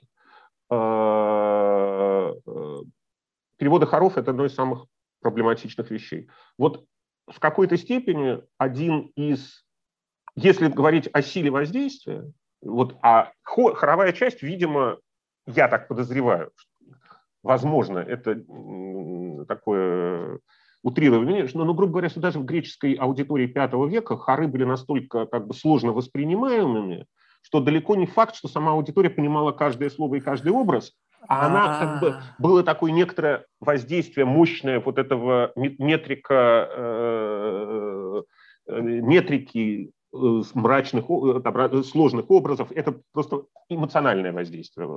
Ну, возможно, я, это вполне спорное мнение. Но если так, то, например, один из самых лучших переводов, э, который я знаю, это перевод как раз Бродского, который он делал для любимовской постановки Медеи. Это перевод с точки зрения, это замечательные стихи, и более того, имеющий такую мощь воздействия, которая, с моей точки зрения, адекватна тому, как должно было воспринимать. При том, что если читать их э, и сравнивать с оригиналом, там будет совершенно как бы... То есть все образы, общие главные образы сохранены, но при этом они так связаны, переделаны, переставлены, э, что это, в общем, не имеет прямого отношения к но это всегда, то есть э, это, понимаете, всегда, э, даже не только, э, повторяю, с античной поэзией. Когда, например, великий поэт, один великий поэт переводит другого великого поэта, то в большей части мы получаем в результате не перевод, а некоторый Адаптацию. Новый, новый текст. Да? Ну вот в качестве примера, ну я не знаю, мой любимый пример на этот счет, это есть замечательное стихотворение Верлена э, «Il pleut dans mon cœur comme il pleut sur la ville», э, где, очевидно, все играется э, на «эль», это о меланхолии, да, как бы о таком состоянии души. Его переводит Пастернак и пишет, и пишет знаменитое стихотворение «И в сердце расстравы из дождик с утра, откуда по праву такая хандра». Да, Э, совершенно другая ритмика, то есть ритмика та же, но э, э, там L, тут R, там грусть, тут э, как бы напор, который э, очень характерен для Пастернака. Все передано, да, как бы общая идея передана, но это другое стихотворение, да, это как бы, mm. потому что это перевел э, Пастернак, а есть вполне там хорошие переводы, так что это всегда проблема. То, Перевод, то есть переводной... это как бы получается в этом стихотворении стало больше Пастернака, чем оригинального конечно, автора? Конечно, конечно, и вот поэтому я и говорю, что когда э, ну, один из самых, например, удачных, с моей точки зрения, опытов перевода сложной греческой поэзии, это как раз перевод Михаила Леоновича Гаспарова, э, перевод Пиндера. Одного из самых, вернее, самого сложного греческого поэта, который по-гречески-то понять очень тяжело. Э, э, но вот он создал некоторую русскую форму, там даже метрически очень, потому что сложные размеры, очень трудно было найти форму, как по-русски это может выглядеть. Ну вот он нашел некоторую такую форму, при том, что э, если там смотреть по каким-то деталям, там есть просто ошибки в этих переводах, там есть неточности, там есть полное отступление от оригинала. Но тем не менее некоторая форма найдена. Э, это бывает довольно редко. Но повторяю, это вообще проблема э, с переводом поэтических текстов вечная, потому что что мы хотим? Мы хотим когда в прозе, ну, в общем, можно еще как-то попытаться создать адекватную форму, хотя тоже оказывается, что это очень сложно. А в поэзии что мы хотим? Мы хотим хорошую поэзию на русском языке или там, на любом языке, на который переводят, или мы хотим представления о той э, э, поэзии, которая была на, на языке оригинала. В идеале мы хотим и того, и другого, но в одном э, тексте это сделать, но это должен быть абсолютно гениальный переводчик, э, таких очень мало. Так что это, конечно, огромная проблема. Но, повторяю, вот одно из решений, которое я вижу, это действительно сочетание разных переводов. Да, чем, чем больше их будет, тем лучше. Вы знаете, мне кажется, это очень любопытно. Я сейчас тоже в той области, где я вообще ничего не понимаю, я просто сейчас сложно мне представить, насколько современный греческий язык отличался от древнего греческого языка. Mm. Наверное, существенный разрыв. Но получается, так кажется, что все равно греки должны больше понимать контекста, поскольку все-таки они носители языка, пусть он трансформировался в ходе mm-hmm. истории. И то же самое, что никто не поймет Пушкина лучше, чем носитель русского языка. Ну, то есть, вот как бы вот есть какая-то связь языковая, как вы сказали, что при переводе на другой язык включается интерпретация, попытки использовать какие-то триггеры, которые uh-huh, uh-huh. имеют смысл только для носителей определенного языка, плюс автор привносит в момент перевода uh-huh, какую-то uh-huh. часть себя. То есть получается все равно, так или иначе, есть языковая группа, носители которой должны больше понимать смысл. Тогда вот удивительно, почему греки в нынешней вот его, его их э, как бы вот научном комьюнити отстают от немцев с точки зрения перевода и понимания вот и вообще научной мысли. Как вот так э, получилось? Да, я понимаю. Ну, это тут много всего. Э, значит, э, ну, сейчас я бы сказал, что именно в силу отчасти тех причин, о которых я говорила, так сказать, изменений принципов, там, комментарии и так далее, немцы уже не являются ведущей школой в нашей науке, как и всюду, в общем, англосаксы всех забили э, и по количеству, и по рынку, и просто по всему. Греческая школа, кстати, классическая, сейчас Э, она скорее на подъеме. Э, ну, это связано со многими обстоятельствами, в том числе и с историческими проблемами, и политическими, и культурными. Э, конечно, что касается языка, ну, они отличаются, современные и Не, ну, естественно. отличаются довольно сильно. Ну, грубо говоря, ну, ну, это примерно как э, древнерусский и современный русский. Э, ну, понимаете, в общем, честно сказать, э, э, считать, что всякий обычный носитель, носитель русского языка э, гораздо лучше поймет, я не знаю, слово полку Игореве или повесть временных лет, чем э, ученый э, славист э, западный, который специально этим много занимался, просто в силу того, ну, я сомневаюсь, честно сказать. Mm. Я сомневаюсь, понимаете, в действительности. Ну да, мы скорее всего вот по не, ну, а, ну, давайте не будем сравнивать тогда простого среднестатистического, а скажем так, ученого, который да, занимается да, да, да, носитель конечно. языка и не носитель языка. Да, я в этом смысле да, конечно, в каком-то смысле, но, ну, во-первых, э, Э, с мертвым языком э, как раз иногда, и вообще с языком, иногда то, что э, понимание бывает разное, да, вот понимание обычно просто текста или понимание научное, да, и иногда для научного понимания как раз то, что ты носитель этого языка, оказывается вредным, да, то есть, ну, потому что, ну, грубо говоря, это слово сохранилось в каком-то похожем виде в современном языке, и значит, нечто. Но очень часто бывает, что из-за целой системы таких семантических сдвигов оно совершенно значит не то, что э, оно значило в древе. А ты как бы интуитивно считаешь, что ты знаешь. Что, э, э, в связи с этим не случайно, что очень часто оказывается, что лучшие словари языковые э, и вообще лучшие наблюдения о языке делают не носители э, этого языка или не вполне носительный. Ну, собственно, в русской традиции, да, какой у нас лучший словарь э, русского языка, ну, долгие годы, это все-таки Даль, который все-таки, ну, конечно, да, но немец.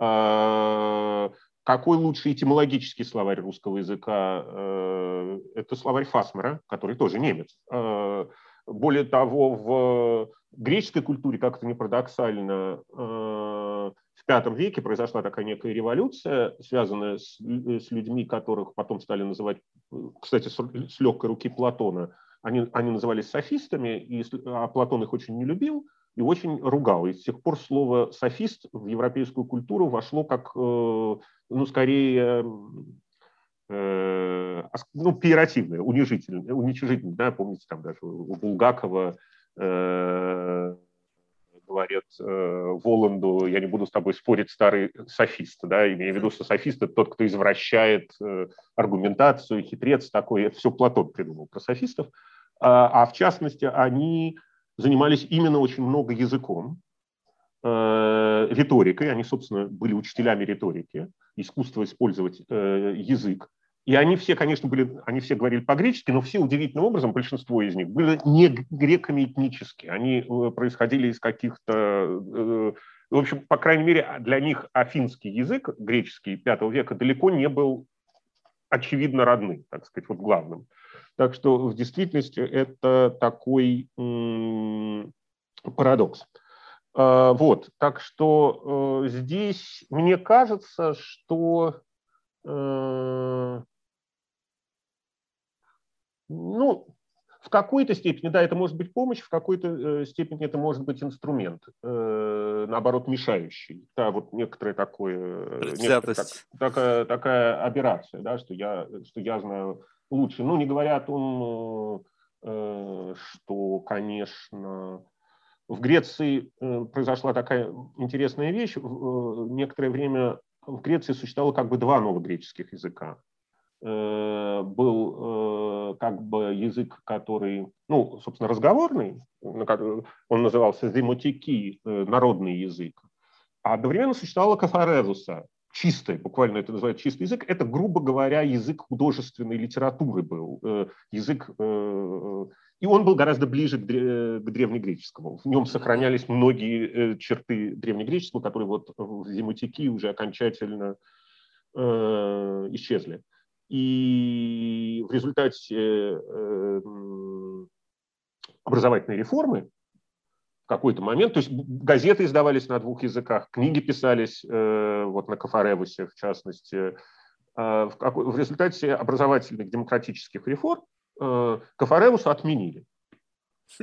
Ну, это, в общем, это гораздо более драматическая отмена, чем, скажем, изменение орфографии э, в начале 20 века в России, ну, которое тоже, кстати, очень много э, в образовании порушило. Э, ну, потому что когда там, все отражается одной буквой, тогда ты не видишь внутреннюю форму слова, и поэтому яти играли существенную роль для того, чтобы понимать, как слово устроено.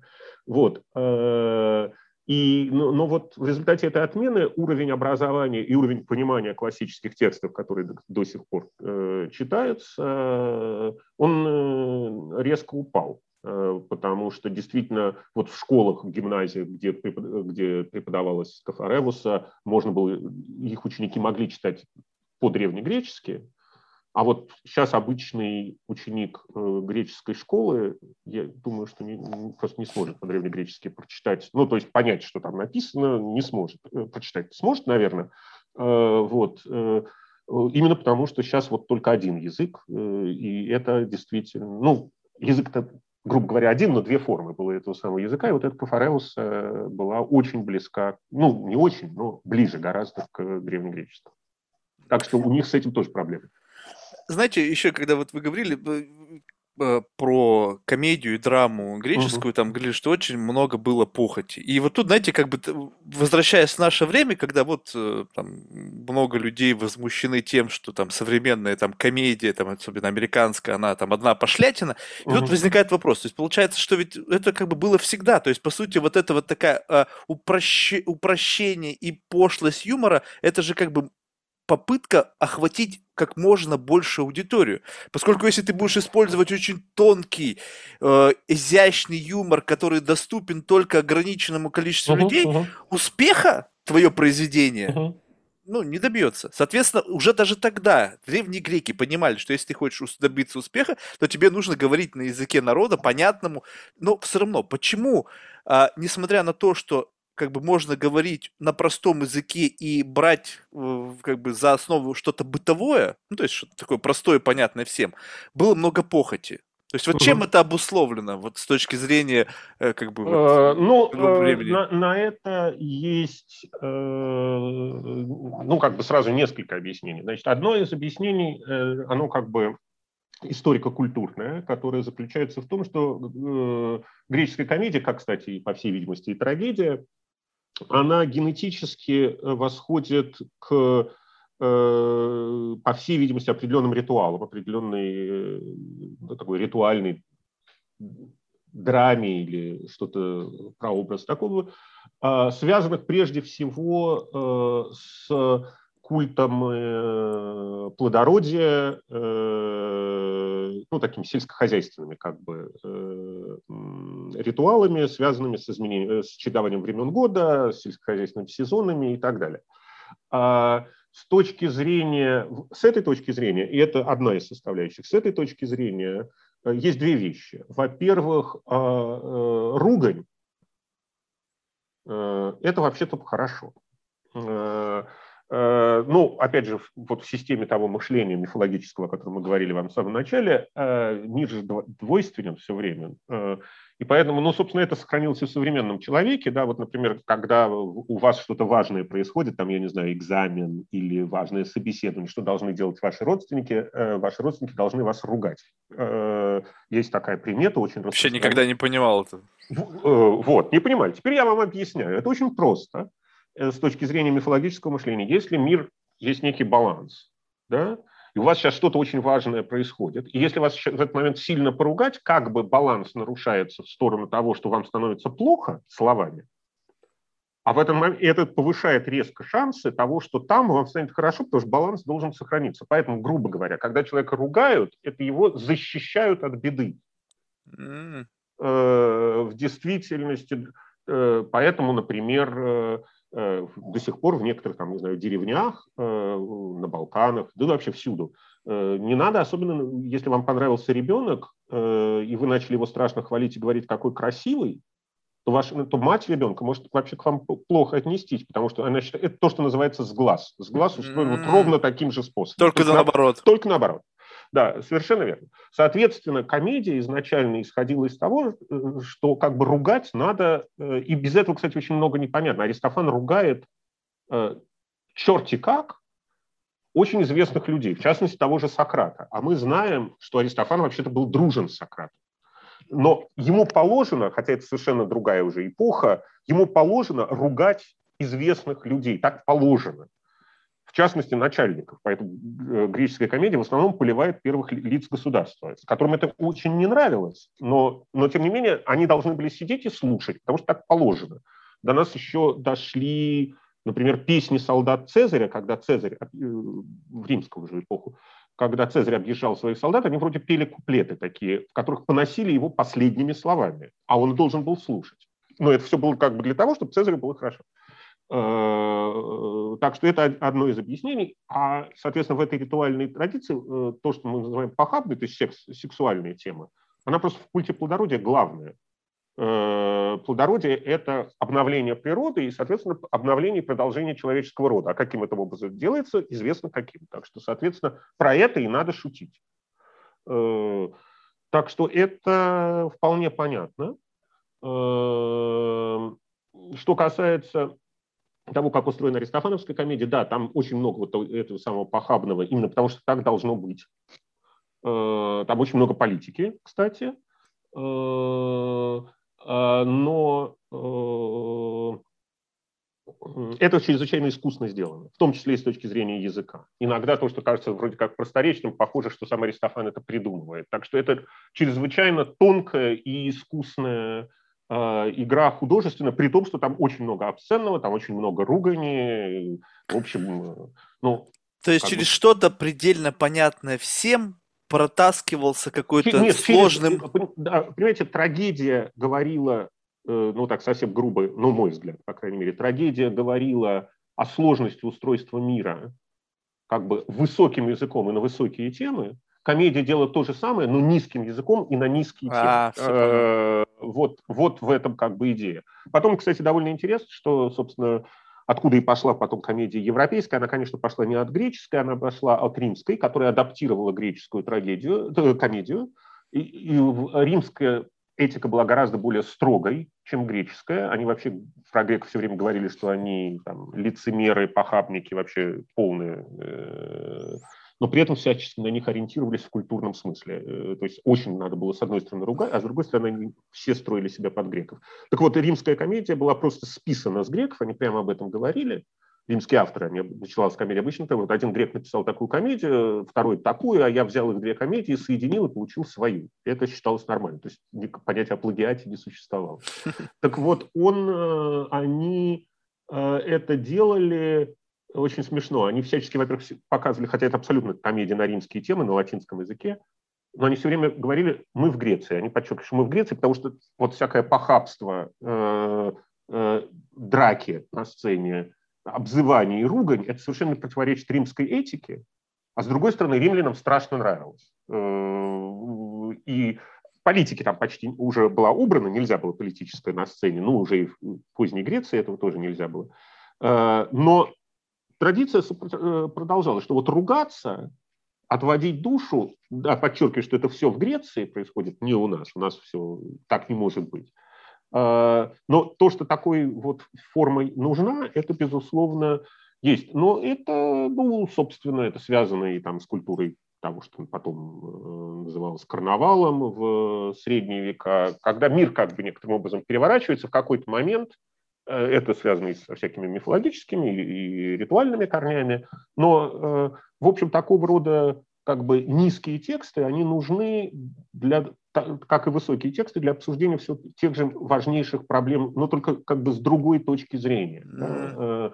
Поэтому, но при этом они были художественно очень здорово сделаны, художественно языково. Поэтому, понимаете, что касается ваших современных аналогов, ну, в общем, все нормально, если это хорошо сделано. К сожалению, большинство такого рода текстов, ну, текстов кино, я там не знаю, о чем вы говорите, э, ну, чаще всего это... Просто... Проблематика не поднимается никакая. Да, то есть... и, и проблематики нет, и, и, и довольно все тривиально сделано, э, очень просто. Ну, ну, Понятно. То есть они хотели как бы взять вот за основу ту великую способность как бы трансформировать и доносить мысль вот каких-то на разных уровнях, но угу. просто взяли очень так частично и, в общем, ничего не получилось.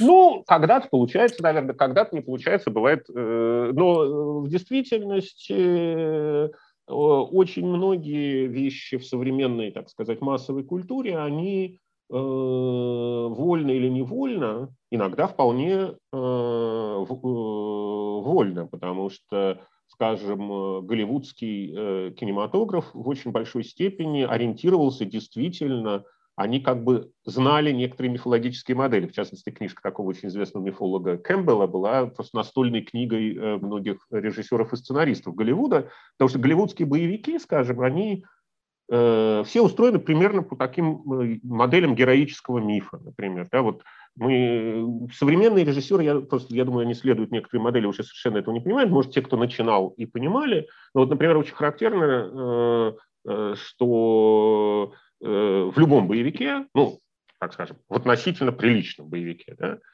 перед тем, как герой победит, наконец, своего главного противника, герои должны так э, ему должны навалять, что вообще нормальный человек уже давно э, помер бы. Да? И вот он в какой-то момент вдруг встает, и э, то есть его практически убили, а дальше он, тем не менее... Uh-huh. И это практически всегда. Это абсолютно модель так, как должен быть. С одной стороны, это, конечно, интереснее, как бы зрителя типа берет за живое, что вот он совсем погиб, а все-таки какой молодец. А так устроены сказки и мифы, так устроены. У нас, если помните, Иван Царевич э, в русских сказках, а, или там Иван Дурак, неважно как он, э, он сначала, когда уходит, он просто натурально помирает, э, потом его оживляют, он выходит и, наконец, всех убивает. Или Одиссей, там, не знаю, в греческой. Он сначала ведь проходит через подземный мир. А что это означает? Он умер. Угу. Он возвращается и побеждает всех своих противников. Вот это, собственно, абсолютно та модель, которую воспроизводят все боевики сейчас. Абсолютно. Э, ну и нормально. Вот тут, знаете, мы выходим на очень такую интересную тему, что если удается провести параллели между прошлым и будущим, угу. вот э, наверняка в литературе того времени было сказано много о закате античной цивилизации. Можно говорить о каких-то процессах, которые стали проистекать, э, каких-то событиях там, и так далее. Видите ли вы сейчас какие-то схожие процессы, которые могут свидетельствовать о закате нашей цивилизации? Ну вот, допустим, один из факторов, я не знаю, согласитесь со мной или нет, как бы смещение роли мужчины и женщины. Это как-то, мне кажется, свойственно тому же самому периоду заката там цивилизации, когда стало mm-hmm. непонятно роль мужчины, роль женщины, как-то это все стало перемешиваться, вообще сексуальность стала по себе меняться, то есть непонятно, кто ты там, мужчина, женщина, какого-то сексуальной ориентации и так далее. Mm-hmm. Вот есть ли какие-то сигналы, свидетельствуют о том, что мы находимся как бы плюс-минус на каком-то вот завершающем этапе? Вы знаете, цивилизационном. Вы знаете, честно говоря, идея того, что мы в кризисе, она э, в античности существовала, э, ну, в общем, довольно... Как, кстати, в современной культуре. Слушайте, про кризис современной культуры пишут на протяжении всей, всего существования современной культуры. Да? Э, не было такого времени, когда кто-нибудь не сказал, что мы в страшном э, кризисе. Э, ну как же там возрождение, ренессанс? Ну, возрождение в какой-то степени да, но с другой стороны тоже. И возрождение мы лишь жалкое подобие тех титанов, которые были в античности. Но я говорю скорее вот как конец века, так все кончается, да, вот, фан да. Э, в античности тоже, вот я говорю, Платон писал об упадке э, культуры и о том, что все э, идет к черту, собственно говоря, ну, в каком-то смысле, уже в момент, собственно, с одной стороны, расцвета античной цивилизации, с другой стороны, действительно, скажем, Афины в этот момент пережили уже кризис, и, и собственно, Афины перестали быть к моменту, когда Платон писал, они перестали быть лидером как бы греческого мира. И да, этот кризис э, совершился.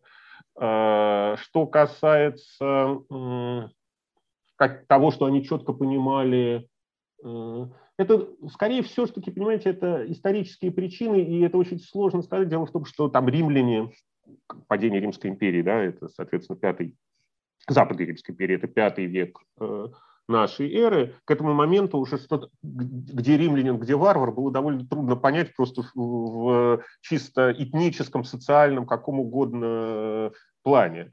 Э, это скорее все-таки исторические процессы, которые я э, довольно критически отношусь к идее того, что падение каких-то исторических формаций подготавливается падением нравов или там падение нравов условно, да, ну, в общем, какими-то э, резкими э, изменениями. Скорее речь идет именно о кризисе там политических систем, устройства, идеологии. Вот про это действительно, э, что отчасти в современном э, мире происходит.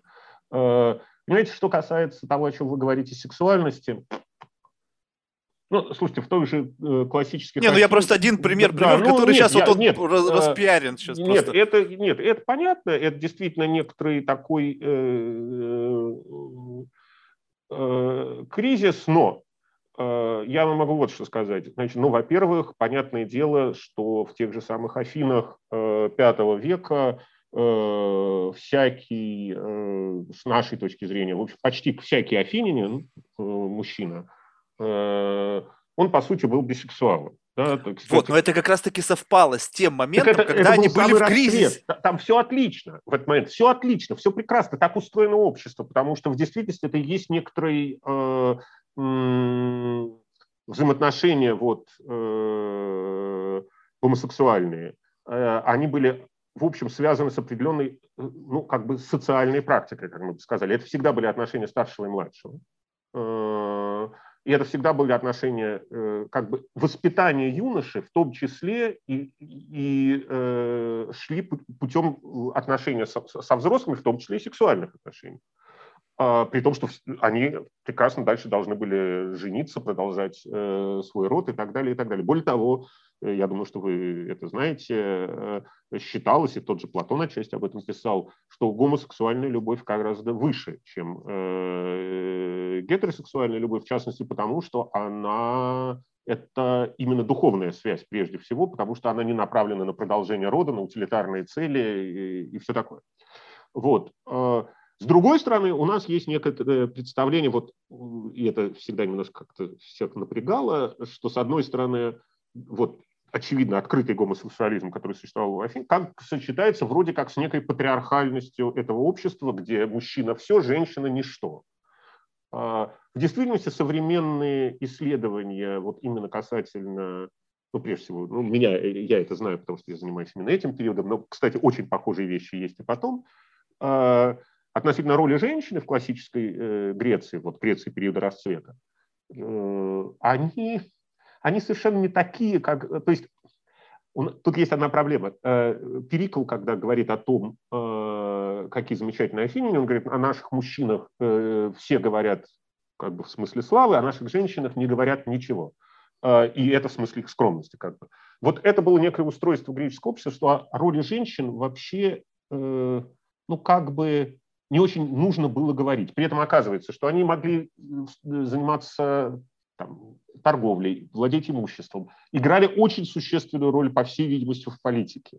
Э, но просто это нельзя было выставлять на первый план, об этом не говорили. Так что в действительности мы только периодически узнаем, что почему-то женщины играли очень важную роль там, в каких-то конкретных случаях. Так что, как кажется, э, представление о такой абсолютной патриархальности классического общества э, сильно преувеличено. Ну, то есть не то, что даже преувеличено, просто у нас нет достаточных данных, мы можем только догадываться, но у нас вот есть как бы косвенные данные.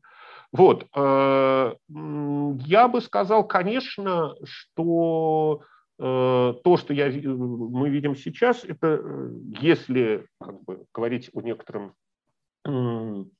изменении таких глобальных, э, то это изменения, прежде всего, ну, скорее идеологические. А вот э, э, все конкретное, о чем вы сейчас говорите, там, сексуальность или, не знаю, этнические, расовые проблемы и все прочее, но в какой-то степени это проявление некоторого кризиса, безусловного кризиса, ну, того, что называется либеральной э, идеологией, ну, если говорить о западной цивилизации.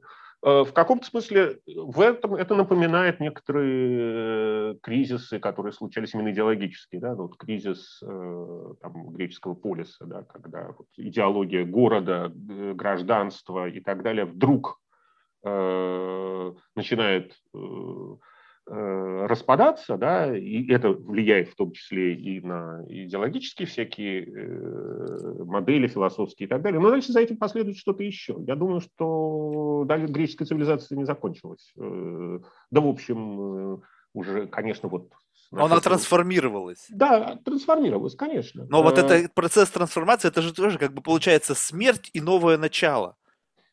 Ну, Либо... в, какой-то, в какой-то мере, да, но просто вопрос, э, это может быть довольно резкий, как, собственно, переход с средними веками, когда действительно можно говорить о некоторой смерти и начале, а в э, традиции культуры э, или, или там политических систем э, все-таки эта культура существовала на протяжении э, тысячи лет, э, побольше даже, и она все время трансформировалась. Да? Вот, э, я подозреваю, что то, что сейчас мы ощущаем применительно, по крайней мере, к ну, вот, западноевропейской, э, вообще европейской культуре, говорит об этапе именно важной трансформации. Чем он закончится, э, не совсем понятно.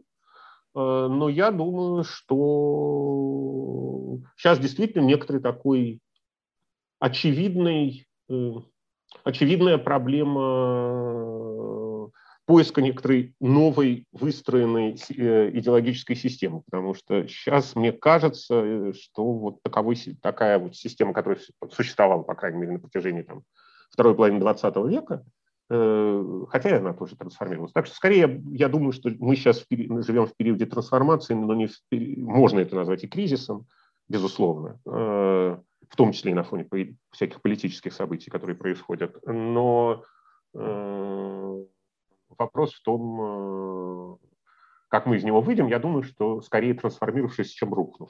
Ну, опять же, как вы уже поняли, я скорее исторический оптимист. Знаете, в завершении просто одна тема, я не знаю, просто она, я почему ее на, на самый конец ставлю, потому что она, наверное, не, не будет интересна, она связана с моим личным увлечением психоделиками, и тут как бы элевсинские мистерии, они как бы, ну, как-то с этим перекликаются, это достаточно интересно. Вот что вы можете такого рассказать интересного? Э, ну, вы знаете, боюсь, Э, боюсь вас разочаровать. Угу. Потому что э, действительно Левсинские мистерии, равно как и еще разные тайные культы, так называемые тайные культы дионисийские или культ Кибелы, э, они всегда вызывали особый интерес исследователей античной религии, в частности потому, ну, очень грубо говоря, что дело в том, что все, что в Греции, например, Рим пока оставим в стороне, Э, все, что в Греции как бы идет по части религии, хотя слово религия, понятно, не греческое, позже э, а латинское, все как-то очень на религию не похоже, потому что и боги какие-то странные, и, и ведут себя странно, и аморально, и как можно почитать, когда вот такое про них рассказывают, и как вообще устроены все эти культы, и кто такие эти самые жрецы, это все как-то не вписывается в обычное наше представление о религии. Поэтому всякие тайные культы это очень любили, потому что говорили, что настоящая религия там. Mm. Но дело в том, что Елевсинские мистерии, они действительно, мы очень мало себе мы мало можем себе точностью представить, что там происходило, но тем не менее общие реконструкции некоторые есть. Там действительно была идея некого мистического опыта, по всей видимости, который э, обычно в греческих культах вроде как не присутствует. Э, но, вы знаете, мне приходилось этим отчасти заниматься. Я могу вам сказать, что мне-то кажется, что в действительности лесинские мистерии э, никак не противоречат вот этой обычной э, греческой религиозности, которая как бы не религиозность. В силу того, что, во-первых, это был как бы культ идентичности. Это был культ, прежде всего, греческой, то есть, прежде всего, афинской идентичности. В Левсинской мистерии должен быть посвящен тот, кто афинянин обязательно. Потом уже стало можно посвящать все, кто греки, все, все, кто разговаривает на греческом языке. А потом выяснилось, что вообще можно посвящать все, кто угодно, но это уже как бы э, быть посвященным в Элевсинские мистерии, это э, э, было показатель того, что ты афинянин или грек, или вообще правильный человек. Да. И поэтому вот это про Лесинский мститель очень хорошая история, которая мне очень нравится, и которую, кстати, римляне нам рассказали, которые как раз про греков говорили, что они абсолютно нерелигиозные и вообще лицемерные и отвратительно общаются с богами, а вот римляне правильно общаются с богами и правильных представлений о богах. История следующая э, что в какой-то момент, э, как раз когда возвышалась, э, возвысилась уже достаточно Македония, как, так сказать, военный центр во многом, в общем, в Афины прибыл некий македонский полководец, который сказал, что желает быть посвященным в Элевсинские мистерии. Ну, формально он имел право, он, естественно, говорит по-гречески. Там, и так. Дело в том, что полное посвящение в Элевсинские мистерии занимало два года. Uh-huh. Ну, или, ну, и там не очень понятно, то ли два, то ли, ну, неважно. В общем, ты сначала должен был пройти посвящение в малые мистерии, так называемые, которые происходили, ну, я сейчас не буду, не знаю, к примеру, в мае. Э, и должен был пройти посвящение в малые мистерии, получить, дальше пробыть некоторое время в количестве этого посвященного, а потом, скажем, в сентябре следующего года э, быть э, посвященным в великие мистерии и получить полную степень посвящения. На беду македонский полководец прибыл, к примеру, в феврале и сказал, что хочет быть посвященным, естественно, он не особо хотел ждать. И дальше, значит, Афинское народное собрание собирается, рассматривает вопрос. Были некоторые возражающие, но большинством голосов было решено, что февраль объявляется маем. Э, и мы э, посвящаем его в малые мистерии, которые специально под него проводим. Э, а вообще это довольно большой ритуал, ну понятно. Хорошо, сделали. Дальше Афинское собрание собирается второй раз и объявляет май сентябрем и проделывает то же самое, посвящая его в великие. А потом оно собирается и поставляет, что тот сентябрь, который раньше был маем, теперь мы объявляем февралем, которым он и есть. Ух. Вот. Для римлян это э, демонстрация ну, вот, полного лицемерия, ну, понятно, всего. Собственно, как для нас в известной мере э, тоже. Я подозреваю, что для греков, для афинян, это абсолютно таковым не было, потому что для них религия была частью государства. Религия была абсолютно государственным институтом. И Елевсинский мистерий тоже. Там был, но сказать, что это действительно был опыт для избранных, во-первых, не для избранных, это для всех. Да?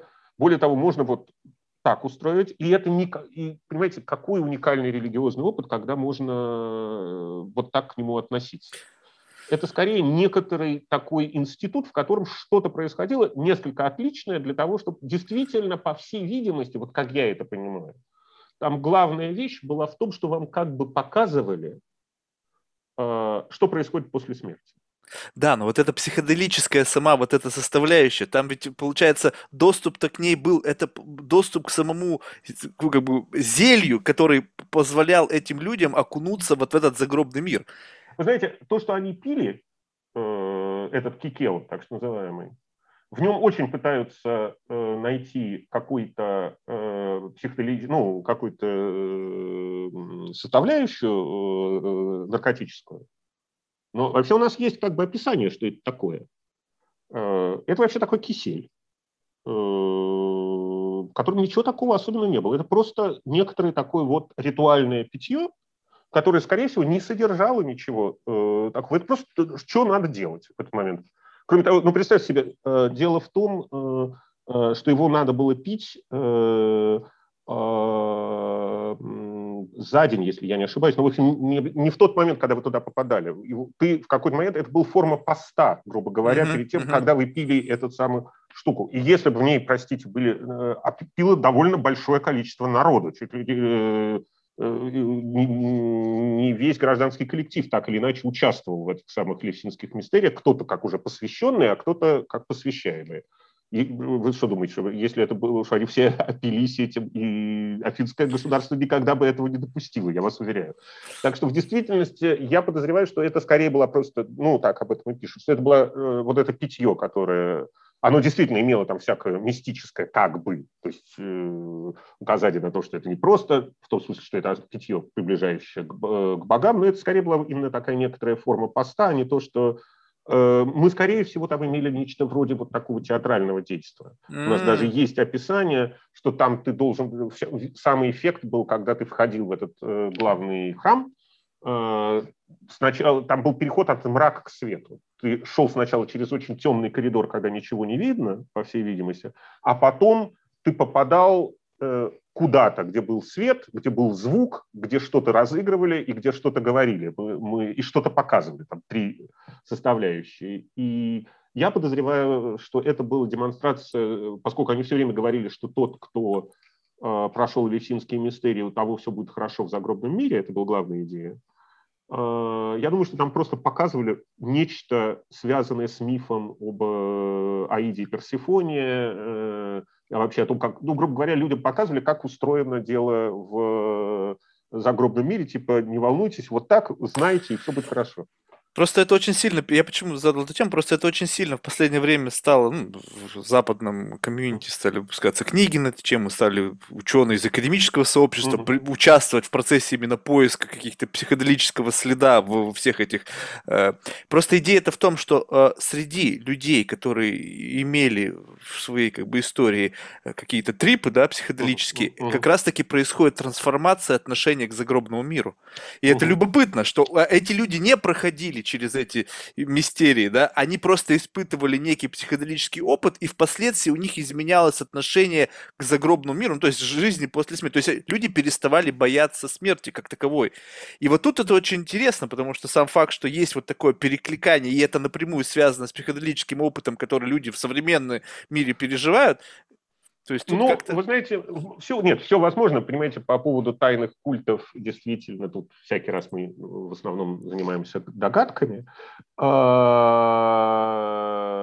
но я бы сказал, что Э, скорее, естественно, прямым аналогом каких-то психоделических э, переживаний является, там, например, шаманизм. Э, это, это да, это там действительно, по всей видимости, это играет роль, э, в том числе и, на, и зелья, и напитки и прочее.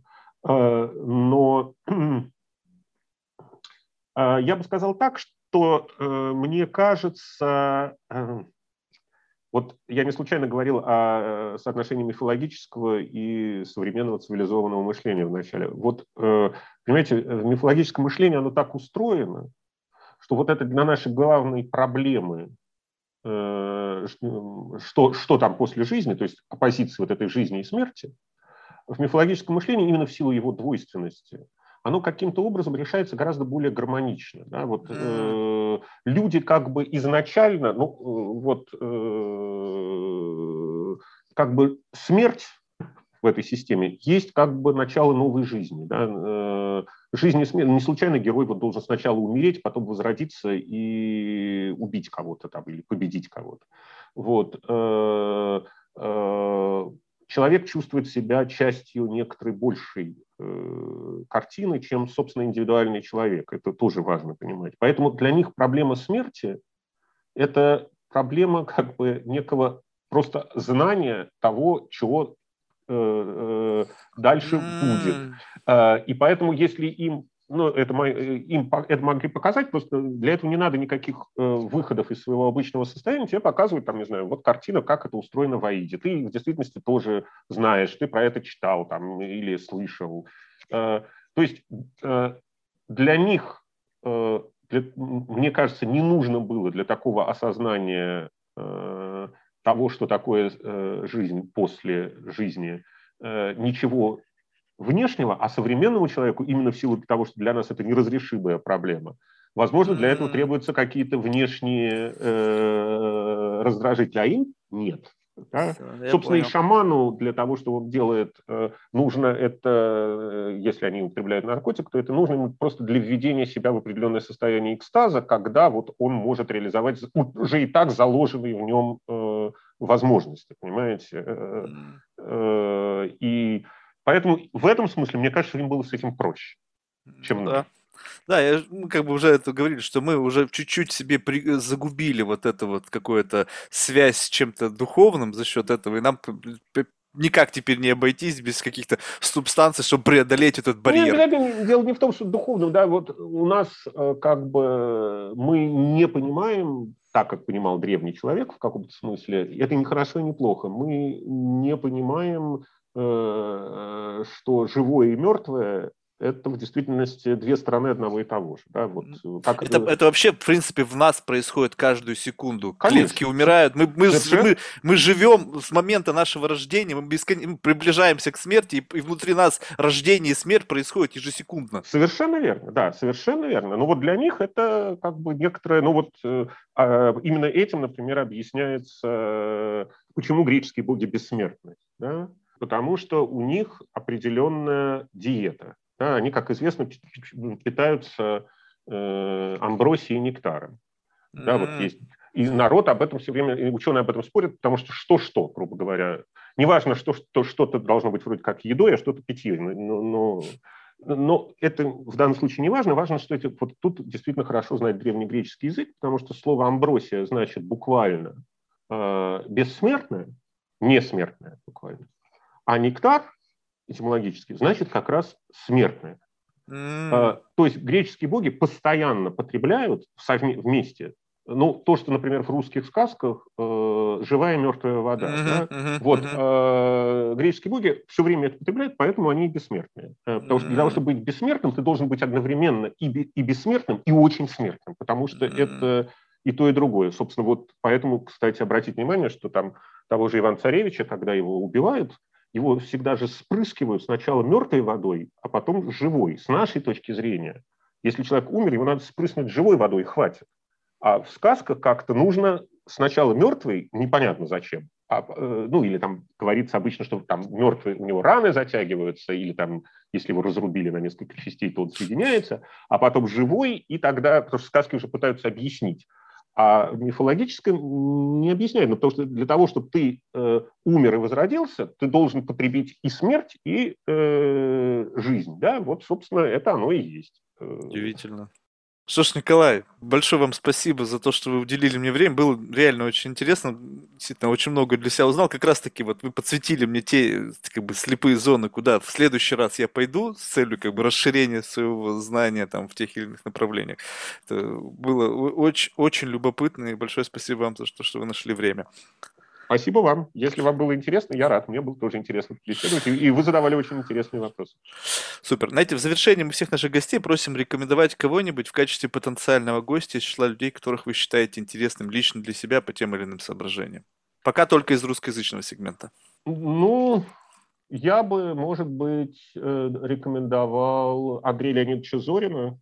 Угу. Это историк э, русской литературы и культуры, профессор Шанинки и Оксфордского университета одновременно. Он э, вот совсем недавно опубликовал очень интересную книгу о Толстом, mm-hmm. о, о его биографии. Писал, он историк и, э, и филолог, и занимается ну, такой историей интеллектуальной, историей эмоций, вот именно эмоций человека XIX века, э, поэтому занимался дневниками Толстого. Поэтому, в общем, и думаю, что вам будет с ним поговорить э, интересно. Супер, спасибо большое. Что еще раз благодарю вас, успехов, всего самого лучшего. Взаимно. Всего доброго. Всем пока.